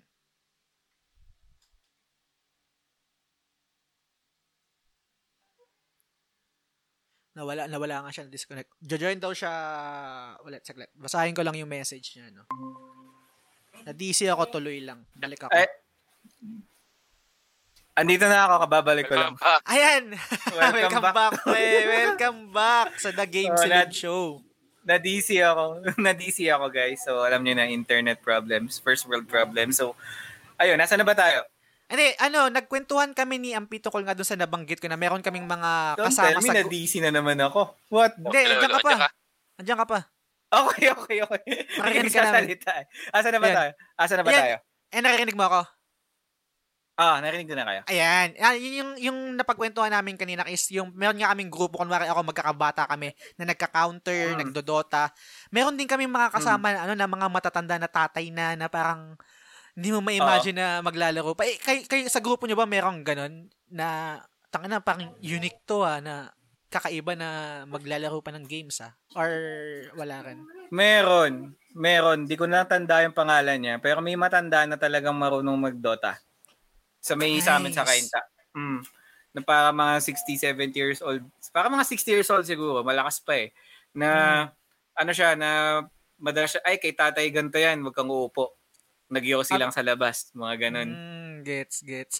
Meron, meron, Kadel, ah, ano, how about dito? Meron, meron ba kayong mga parang um, Mm. muse sa grupo nyo? Kasi kami meron kami muse eh. Ah, Muse. Wala. All Ah. boys kami. Ah, all boys. Kami, kami Kasi- din naman, kami din all boys, pero may muse. si Connie. may ka- Pero May talagang kaibi- sumasabay yun, sumasabay yun sa Dota, sa laro talaga. hindi, nagpe-friendster siguro. Friendster yung mga ano, ano. Ah, Friendster. Oh. Well, ano siya, gay, may barkada kaming, ano, bakla, na Mm. gay na lagi Gamer. namin, ka- hindi, hindi siya gamer eh. Hindi siya gamer boy, no? Hindi, hindi. Sumasama, sumasama lang talaga siya sa atin. Barkada namin siya. Mm. Tapos pag nag, nag-hotwire kami, yun, kasama, minsan kasama rin namin siya sa, sa paglalaro. Oo. Pero hindi siya naglalaro. Yun, yung parang pinaka-muse namin nung time na yun. Maliban kay Jerry. Ah, nice. nice. Wala kaming ganyan kasi po all boys talaga. May mga iba lang na nakasabay ka na Mm. papahanap, magpapasabay sa computer shop. Pero para, pero para mag-Friendster, hindi yung para mag-Ragnarok, mag-Dota, ganyan. Wala. May mga experience ba kayo dati na pag naglalaro, balik ko lang sa MMORPG na, pag naglalaro kayo ng MMORPG, tapos mayroong mga nag-YouTube, nagpe-friends, tapos nababattery pa, putang ina, hindi, hindi to pang ano ah, hindi to pang internet ah, pang online games to. Kasi most likely, pag mababa yung bandwidth ng internet mo, maglalag ka eh. So, parang, nung experience ko na paglalaro ng mga MMORPG or online games, Mm. number number one enemy namin yan na pag merong maglal merong magrenta tapos nag-YouTube or kung ano mang ginagawa tapos naglalag kami. May mga ganong experience ba kayo na napaaway kayo or may nakasagutan kayo sa dinidebate nyo na Mm. dapat etong computer shop na to is pang games lang, huwag kayo mag-YouTube dito. Actually sa akin meron, pero baliktad. Nababad trip ako sa mga naglalaro kasi that time, Ah, na medyo pirata pa ako, na-discover ko mag-download ng mga games. So nagda-download ako ng games noon na parang ang tagal.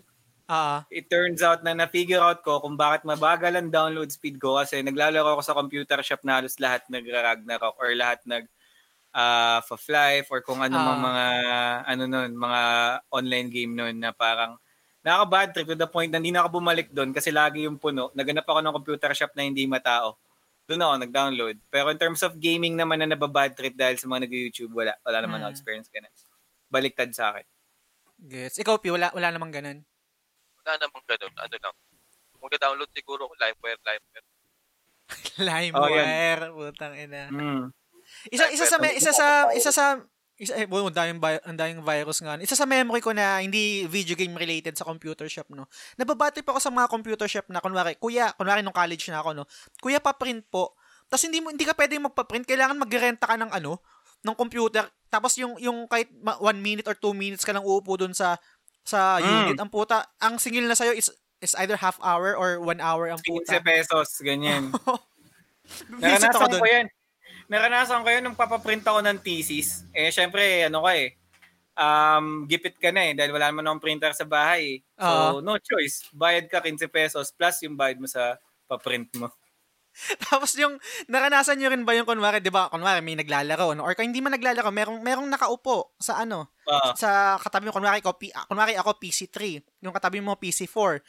Nung nag-log out yung PC4, sinabi "La- ah, out na po PC3, tapos hindi mo na save yung document mo, nalag, nalag out yung PC mo ang puta. Na, na naranasan nyo na yun? Wala pa naman. Wala, Putang na Wala pa nakaka-visit yun. Putang inang yan. Wala lang.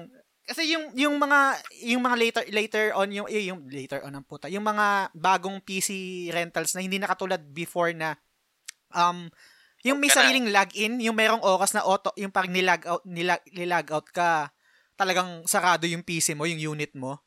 Oo. Ganun Saka yung mga wire, di ba? Mhm. Meron pa yung tab dati na i-enter mo. Mm. mga keylogger, di ba? Oh, may Oh, yun, may keylogger pa. Yun yung diyan Ah. nauso yung ano, yung mga nahack yung mga ano, yung mga mga account mo sa ano, sa Friendster. sa mga- Friendster or MMORPG kasi may keylogger. Oo, may keylogger siya eh. Mm. May ganyan din. Yun so puta, wala lang. Ang, dami pang ang dami pang memories na hindi masyadong nag na, nag, nagpa-flashback sa akin. Alam ko marami pa, eh, pero gusto kong gusto kong tapusin tong conversation natin sa sa tanong na Hmm. anong nangyari sa computer shop or para sa akin kasi parang namatay namatay na eh, or nag-exist pa ba sila or hindi na lang Yeah. din ganun ka-boom katulad before kasi I can argue na hindi siya katulad ng dati na sobrang boom talaga kasi yung accessibility sa internet pati yung sa sarili mong unit ng PC is hindi katulad before na talagang kailangan mo mag-computer shop. Mm. Pero sa tingin niyo boom pa ba yung computer shop ngayon? siguro ang main factor kung bakit nagwala yung ano, mga computer shop bumina kasi dahil sa tingin ko lang ah, sa mga cellphone Oo. Yes. kasi pupunta ka ng shop mag- mag-Facebook ka eh accessible naman sa cellphone di ba Totoo. Mm. yun yung I pinaka agree. Mm. I Tapos agree. To add mga- lang, may Mm. mga mobile legend na rin ganyan Mm. yes. may Ragnarok na rin siguro sa cellphone Meron, Oo, meron, meron, meron. Meron. Yan. I totally agree dun sa ano, dun sa mobile. Kasi biruin mo dati para makapag-internet kailangan mo ng computer eh. Ngayon kahit sa cellphone mo eh. Basta may data ka, pwede ka nang mag ano eh. Pwede, Pwede ka nang mag-browse ng... sa cellphone Oo.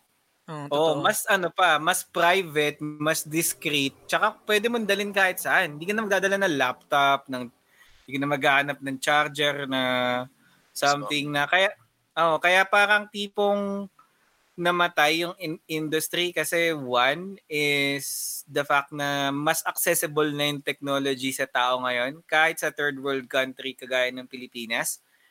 Tsaka two, kaya nawala na rin yung nawala na rin yung boom ika nga ng computer shop is dahil yung interest din ng tao na Hmm. para sinabi ni Ampi kanina na mas gusto nila yung mga Mobile Legends, yung mga gacha na laro.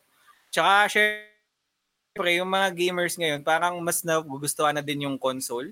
Ayaw na rin Ah. yung o ayaw na rin yung mga tipo nagsisiksikan sa computer shop, mga ganyan.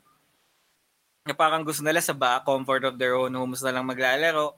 Totoo. Na imbes na mag-spend sila ng money over hours sa computer shop na alam nilang hindi secure, doon na lang, mag-invest na lang sila sa mga sarili nilang gamit, secure pa. Actually, boy, Yun yung naman. Hotwire, Mm. close sila. Close na Mm. yung hotwire? Before mag, before pa ito, Lockdown. Feb, February, ano, February yata. Uh, binibenta nila yung mga PC nila. Actually, nakabili nga si Banana Man eh. Galing Ah, kay. Putang ina. Oo. Parehas, Gold Wire. Nakaka- tsaka- na- Nakakalungkot, diba? Nakakalungkot ah. Parang part kasi ng Oo. history natin or part ng memories natin yun eh. Part ng paglaki niya yung hotwire, no? Mm, Pero- Pero, ito, ito, ito, ah, sige, ikaw muna, Del. Sorry. Pero yun nga, re- sad reality, lalo na nga na nagka-COVID, hindi na talaga applicable na magkaroon ng, hindi na talaga parang advisable para sa mga businessman na ituloy yung ganito because of that reason na may COVID tayo. Kaya I think na kahit na mal- ma-lift yung lockdown is hindi na magsisibalikan or may hirapan nang bumalik yung ibang computer shop. Oo, tama. Gets, gets. Pero ito, meron akong bibigay sa inyo na statement. I think hindi kayo mag-agree. Pero I think magandang discussion din to. Um, alam ko yung accessibility, mahirap i-argue yun eh. Kaya nga naman nabanggit nyo yung cellphone, katulad ng sinabi ni Del, tapos yung mga mobile games. Hmm. Pero, never natin ma-replicate yung full experience ng paglalaro sa computer shop. Yes, Oh, agree. Tsaka, tsaka yung, yung, yung, hindi ko alam kung kailan mababalik yun or kailan natin may experience yun or kung ano yung bagong version nun. Kasi nakapaglaro ko kunwari Monster Hunter World. Hmm. Or Um, online na, 'di ba? Parang sa PlayStation, ayan. Pwede kayo may, may kalaro ka, no? Pero iba yung iba yung full experience na katulad nung alam ko medyo nostal- nostalgic lang ako kasi yun nga dahil sa experience, 'di ba? Pero Mm. yung para i-replicate or para mabalik or para ma-experience ulit yung ganong moment parang ang labo na no tas parang hindi hindi siya kayang ibigay fully or 100% ng kung anong meron tayo ngayon. Can you will, will you would you agree or okay okay na yung gantong setup na parang okay na parang accessibility is greater than the full experience na pwedeng ibigay ng computer shop. Hmm. Siguro ikaw muna Del or kung sino sa inyo. Mm, accessibility pa rin talaga sa akin eh, mas nangingibabaw eh. Although, some people will still patronize these types of establishments for the camaraderie, for, you know, for the experience na Mhm. ano, as a matter of fact, may mga prominent pa rin eh na na ano ngayon eh, na mga net cafes like Mineski, TNC, Yes.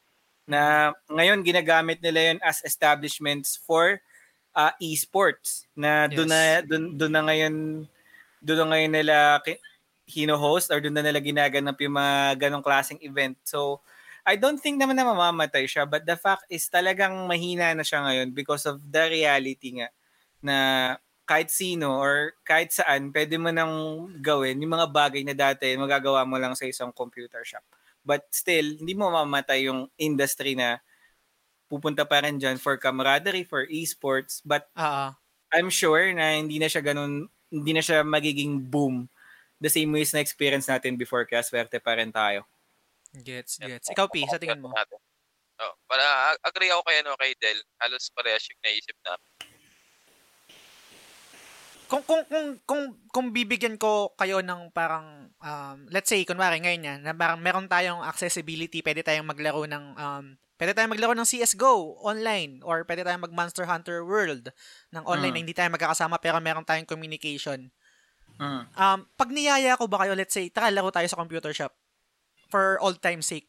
Sa tingin nyo, mag-go kayo sa akin? Or parang, di, Oo okay na naman. yun, pre. ah, oo, or, di, lako lang tayo dito sa accessibility na lang kasi hassle po, magkikita pa tayo sa cer- certain location, tapos magbabayad pa tayo, magpapareserve pa tayo, baka maraming tao. Do you, do you, do you think na i- i-risk natin yon yung yung para sa experience na ma para sa experience na ma-experience para ma-experience ulit natin yung katulad ng dati willing will sa tingin niyo willing kayo ulit Ako, G ako, but under one condition. ano Basta, ako kasi pet peeve ko to yung maingay na computer shop. Yung tipong akala mo nasa pato ka na jeep. Basta yung Yun computer lang. shop, basta yung computer shop is walang ganun, Mm. G, G ako. Mahirapan ako mag-focus eh. Pero kung, let's say, mga tahimik, Oo. kahit sabihin natin na mga backyard computer shop, okay lang. Wag lang, Mm. wag lang sobrang maingay sa akin. Mm, gets, gets. Pero sobrang Ako, labo ako. nun. Ikaw, Pi. Game ako kahit ma, ano, kahit magulgo. Kasi yun yung ano eh. Yun yung talaga, yun talaga yung computer shop. Oo. Yun yung parang eh siguro eh, si- siguro parang dep- depende depende na lang din talaga sa sa ano no sa tao. Parang ang sa akin naman din parang katulad siguro kay Ampi, isa yun sa Hmm. parang isa yun sa parang mako-consider ko na kasama sa quote unquote full experience ng paglalaro sa computer shop which is yung parang palengke ta- palengke Oo. palengke talaga maraming sounds naghahalo yung yung pinapatugtog nung nagbabantay dun sa tunog ng rat-rat ng ng AK47 mo or ng, Yes. Ganyan. Tapos yung mga tao na amoy mandirigma, mga ganyan, kasama Mm. kasama na 'yan. Mm. Eh, sobrang sobrang ano eh, parang ang hirap ang hirap i-compare sa comfortability na meron tayo ngayon kasi dahil sa technology, ah, accessibility. Pero ako, Mm. siguro darating yung point na pag okay na yung lahat, wala ng pandemic, siguro may time na yayayain ko siguro si Ampi or sila sila Ron Ron or let's say ikaw Del kung meron chance na magano na parang, "Oh, Mm. tara, for all time sake, tara, laro tayo, try natin, computer shop. Laro natin, ah, mag-Dota siguro tayo o mag-counter para lang ma-experience ulit yung ganun. Kasi sa totoo lang, minsan pag nag-reminis ako, lalo na madrama pa man din ako, na, na parang ang sarap balikan ng mga moments ay na Oo naman. lalo na ngayon na adult na ah, sorry, sorry, medyo tangent. Na parang adult ka na parang before kasi wala kang problema. Problema lang namin paano kami makakapag 2 hours ng ano eh, la- na kompleto kami. Kasi sobrang Oo. olats na meron kang kaibigan na kulang yung pera niya. Tapos Mm. siya 1 hour lang yung kaya tapos kayo 2 hours tapos una siyang una siyang tatayo doon sa unit niya. Sobrang Um, olats sa pakiramdam nun. So parang naalala ko yung mom, yung mga pagkakataon na talagang gagawa kami ng paraan para lahat kami pareho. Okay, parang ako na ako personally, ay meron akong itong budget ko na to pang burger ko to at saka fruit soda lemon kay Mami Temeng after namin maglaro kasi sure bull magugutom ako eh. Pero i-sacrifice ko 'yon para para lahat kami may, may lahat kami pare-pareho ng ano ng 2 hours kami makakapaglaro kasi sobrang yung experience talaga ng camaraderie nung time nung Mm. nung naglalaro kami nila ampi sa Hotwire ng Dota o mapa-counter pa yan. Nakakamiss din. Ang, ang sarap balikan talaga. Nice, nice. Basta ako, ah, G ako kahit na yung mga mga speaker sounds ng Dota, okay lang. Ayoko lang talaga yung patok. Yung mga Paano tipong... patok yung paano patok Yung tipong- example? Ito ah, kasi may mga computer shop sa amin na pagpasok mo, yung yung tugtog eh as in maririnig mo. Oo, yung mga tipong gagong rapper, mga salbakuta nga. Oo.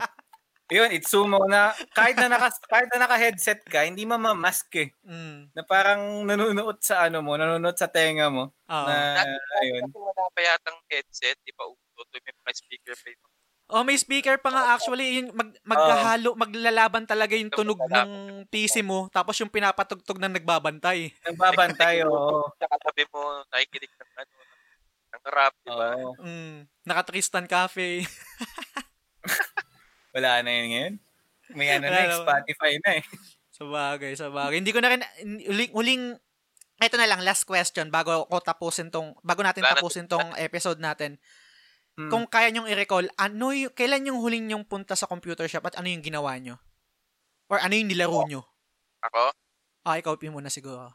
Sige, yung ikaw. hul- yung uli ah, siguro Ah, last yung- year lang po, Mm. bukas hardwire, hotwire. So, Ah. nag-inom kami nila Michael. Dalawa lang kami. Kami lang, nalasing kami. Nag, Ah. Nag-counter strike kami dalawa. Ang lasing. Nag-two hours kami ng counter strike. Ang lasing. Putang ina. Astig yun!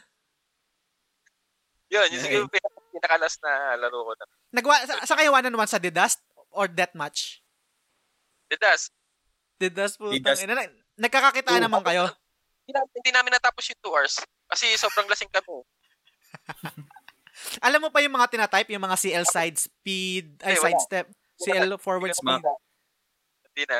Ano, barilan agad. Friendly fire, client trace, di ba? Yung mga tinatype dyan. Stig yun. Tanga ng gandang experience nun. ah. Sana pag ano pag naging okay na yung pandemic, tara, ano, trip natin, laro tayo minsan. Ikaw, ikaw, Pagkainom na. Oh, ikaw, ikaw, Del, ano ba yung huling memory mo sa computer shop kung kung kaya mo pang i-recall? Siguro mga 2-3 years ago, sa... Hindi siya ano ah, hindi siya ano, ano ba yung tawag dito? Hindi siya yung parang mala TNC, pero may ganong vibe, pero hindi Ah. siya ka- as high class as TNC. Nag work sa ano yun, sa may Mandaluyong yun, sa may, ano ba yun? Ano ba tawag pangalan nun? EDSA Square. May computer shop doon kasi may bibilin akong item doon kaso wala pa yung ano, wala pa yung bantay. So, to Ah. kill time, to kill time, naglaro ako doon for a while. Tapos nilalaro ko noon since hindi nga ako, hindi na ako marunong sa mga Counter-Strike, NBA 2K17, 16 sa PC. Mm, gets. Pa mga 30 minutes, 1 hour lang, tapos browse, ganyan. Yun yung huling ano ko, experience ko. So far, okay naman. Nag, nagpansit canton pa ako eh. Ako wala na, wala, yung pag inaalala ko yung uli kong computer shop, re- ah, with regards to ano, parang gaming talaga, siguro Mm. ano, um, kabal siguro? Parang kabal siguro after, parang, pero matagal, sobrang tagal na. Siguro mga 2013 pa siguro. Pero syempre, Ah. nagko-compu- nagko-computer shop rin naman ako pero hindi naman games kunwari mga paprint paprint pero I think hindi naman counted yun kasi hindi mo naman ma-experience yung yung parang yung same way na pag naglalaro ka sa sa computer shop talaga before eh. Pero yun nga, wala lang. Gusto ko lang malaman kung kung ano yung naging experience nyo. So, last thought siguro, an, bago, ito pinakalas na talaga, bago natin tapusin yung episode. Siguro last thought sa, sa, sa memory sa, sa computer shop. Ano yung parang to cap it off, yung parang summarize yung buong era natin. Kasi ito yung interesting sa sa generation natin kasi halos na-experience natin lahat, naabutan natin yung paglalaro sa kalsada, na, na naabutan natin yung wala pang internet at the same time yung advent ng internet, na naabutan natin yung era ng merong computer shop. Sobrang interesting yung generation natin eh, yung mga batang 90s kung tawagin nga. Ah, na pinanganak na sabi natin ng mga mga late 80s or mid 80s yan. Ano para to summarize the, the experience, ano yung masasabi nyo dun sa sa kabuuan ng pag, paglalaro sa computer shop? Ikaw siguro, Del? Okay. Well, siguro lucky tayo. For me, lucky yung generation natin, experience natin yung mga ganyan. Na I don't think na may experience pa ng mga future generations. Kung, kung meron man, hindi na siguro as authentic or as legit dun sa mga experiences natin dati. Oo. na ano, full na again hoping na in the future mag-boom pa rin siya post pandemic but Mm. yeah maswerte talaga tayo at naabutan natin yung ano na yan naabutan natin yung era na yan hindi na yan maaalis sa atin eh hanggang pagtanda Yes. na natin kagaya ngayon nire-reminisce na natin yung mga memories na parang ilang years ago lang yan to be honest pero parang ang tagal-tagal na di ba so Totoo. di mo mababayaran yan. So, thankful tayo at part tayo ng generation na nag-computer shop. Yes, agree. Ikaw, P. Ako, ano lang, simple lang. ah, kaya, ah mara- masyadong marami memories. Siyempre, Ano, P? So- ah, sorry, sorry, me- P, sorry. Medyo napuputol ulit. Ano yan? Sorry. okay. Sa akin, ano, okay na? Ay, Okay okay, na. okay na. Sa akin, ano, yung simple lang kasi sa akin, ah, masaya, ganyan. Ah, Mm. mas- masyadong maraming memories na, ano, sa computer shop. Yun. Yun, tulad ng sabi ni Del, swerte tayo kasi na-experience natin yung ganyan. Tayo yung Mm. first hand na, ano, na mga nilalang Mm. na, ano, experience ng computer shop at lahat ng ano ah, lahat ng kung ano-anong kalokohan na meron man doon. Yes. Sana ganun din katulad kay Del ah, ma-experience din ng mga Legitimate. oo, ng mga ma-experience din ng mga kabataan ngayon. Mm. Sana yun. Oh, yun lang. Yes, yes, agree. Ayun, ganun, alas para siguro tayo ng mga sentimento na parang ang ang hiling ko lang sana sana hi- hindi siya mamatay kahit sabihin natin na sobrang hindi na siya ka-boom at kaboom ang puta. Sana hindi siya katulad noon. At sa tingin nga Mm. natin, eh, katulad nung Hotwire, nagsarado na siya. Kung kung aware kayo sa Facebook, may mga nagpo-post dyan na nakikita nyo ng mga computer shop na nagsasarado na na binibenta na rin yung mga unit. Actually, medyo Oo. nakakalungkot din na parang ganun yung nangyayari. Pero wala eh, ganun talaga eh. Parang mag evolve talaga tayo at darating sa punto na magiging iba yung mga trip ng bawat isa. Lalo na Mm. Tama. sa, sa, sa generation din. Pero sana kahit pa paano, atulad nga na, na, naging, ex- naging example din kanina ni Del, yung mga Mineski, yung TMC, nag evolve na sila sa parang hindi man ganun ka-public, pero parang nagiging den sila ng mga game, mga e, ano, e, athlete, Esports. esports, or ano, Esports. oh, is- is- Esports. oh, esports. Saka yung tawag sa kanila, yung athlete, athlete yung matawag sa kanila? Sa mga Um, Professional, ano? mga pro professional- gamers. profe- pro- professional e-gamers o mga basta parang ganun Ah. sa mga gamers. So, nagiging din sila ng ganyan. So, at least sana ah i-maintain nila yan at sana tuloy-tuloy pa rin. Kasi gusto ko pa rin kahit paano at ah, sa balang araw kung maging okay yung, yung mundo natin, yung wala ng pandemic, yun nga, nabanggit ko kanina, sana gusto kong balikan kahit paano, kahit mga isang beses lang, sa isang buwan, ganyan, parang for all time sake. So, yun. Yun. Ang haba Hmm. ng episode natin. So, tapusin na natin. Naka 2 Hmm. hours na rin naman tayo. Gusto ko lang i-promote ulit yung Facebook page namin sa sa sa Facebook, putang inang yan, sabaw na ako. At The Game Silog Show, meron din kami sa The Games Instagram. Show, yeah.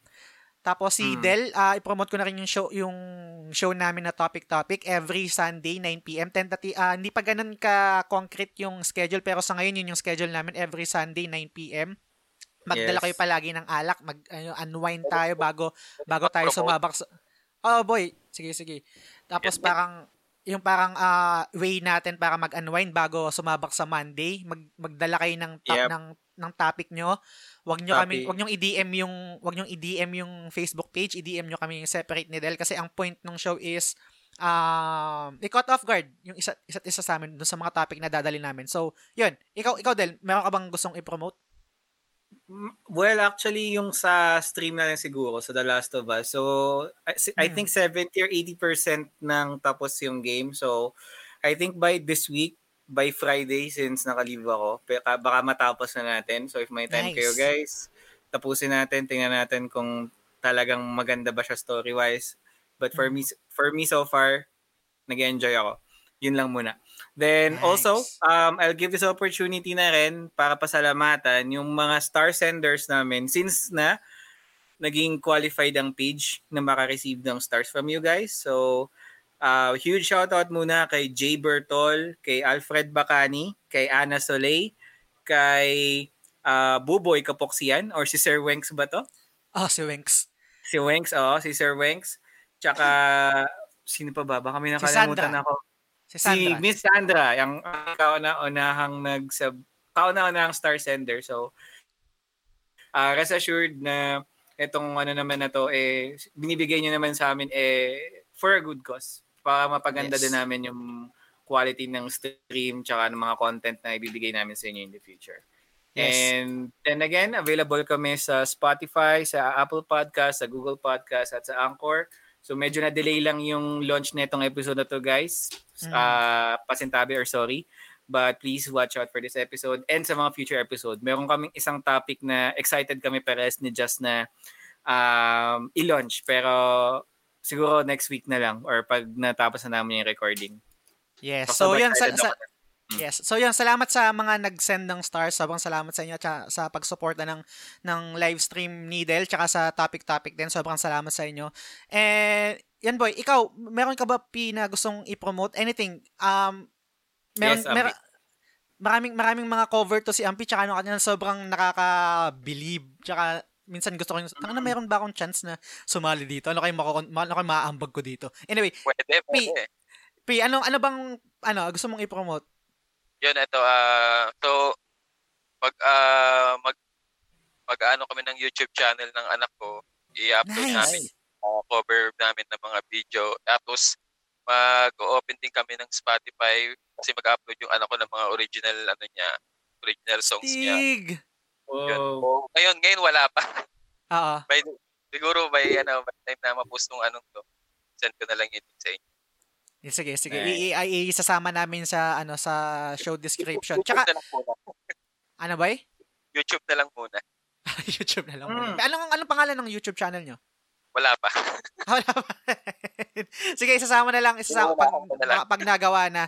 Siguro, um, ewan ko kung may edit ko to mamaya para ma-release bukas. Pero kung hindi man, siguro sa sa makalawa. Pero yun nga, sana ma- ma- magawa na yung YouTube channel para masama dito sa sa show description tsaka pag pinost ko din sa sa page namin para ma-promote din. So, astig, sobrang astig sana at some point sana maka-join kami ni Del sa mga jamming-jamming.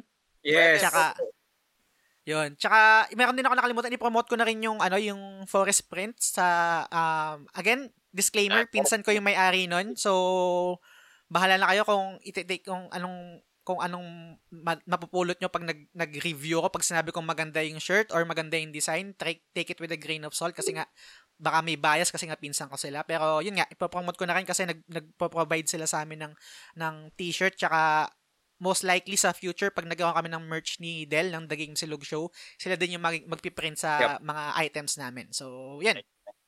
And again, one thing, nakalimutan ko rin pala. Um, promote ko na rin yung chatroom namin. So, uh, meron kaming Game Silog chatroom, guys, na if interested kayo or if gusto niyo ng chatroom na mini focus sa video game topics, join lang kayo, message nyo kami ni Jazz para ma-add namin kayo doon. And we're thinking na in the future, baka mag-Discord din kami. But for now, yun muna yung pinaka-accessible. So if interested kayo, gusto nyo palakihin yung gaming circle nyo, or may mga questions kayo towards games or anything else, ano tayo doon? Tambay tayo doon sa chatroom na yun. Yes, so, yun. Andun din si Ampi. Yan. Yes, andun din si MP. Tsaka maraming iba pa. Sila RD, sila Owi, sila Jivan, sila Ray, sila. Leo, sila Ace. Marami Alfred. pang, ah, si Alfred, marami pang iba. So, Del, anything else to add before I end the episode? Um, that's it for me. Yun, so guys, kung nakaabot kayo dito sa sobrang haba na naman ng episode, maraming salamat. At, at yan, salamat. May iba pa ba? Wala na. no? So, so yan, tapusin ko na yung episode. Maraming salamat sa pagkinig. Hanggang sa susunod na episode ulit. Bye! Bye. Ang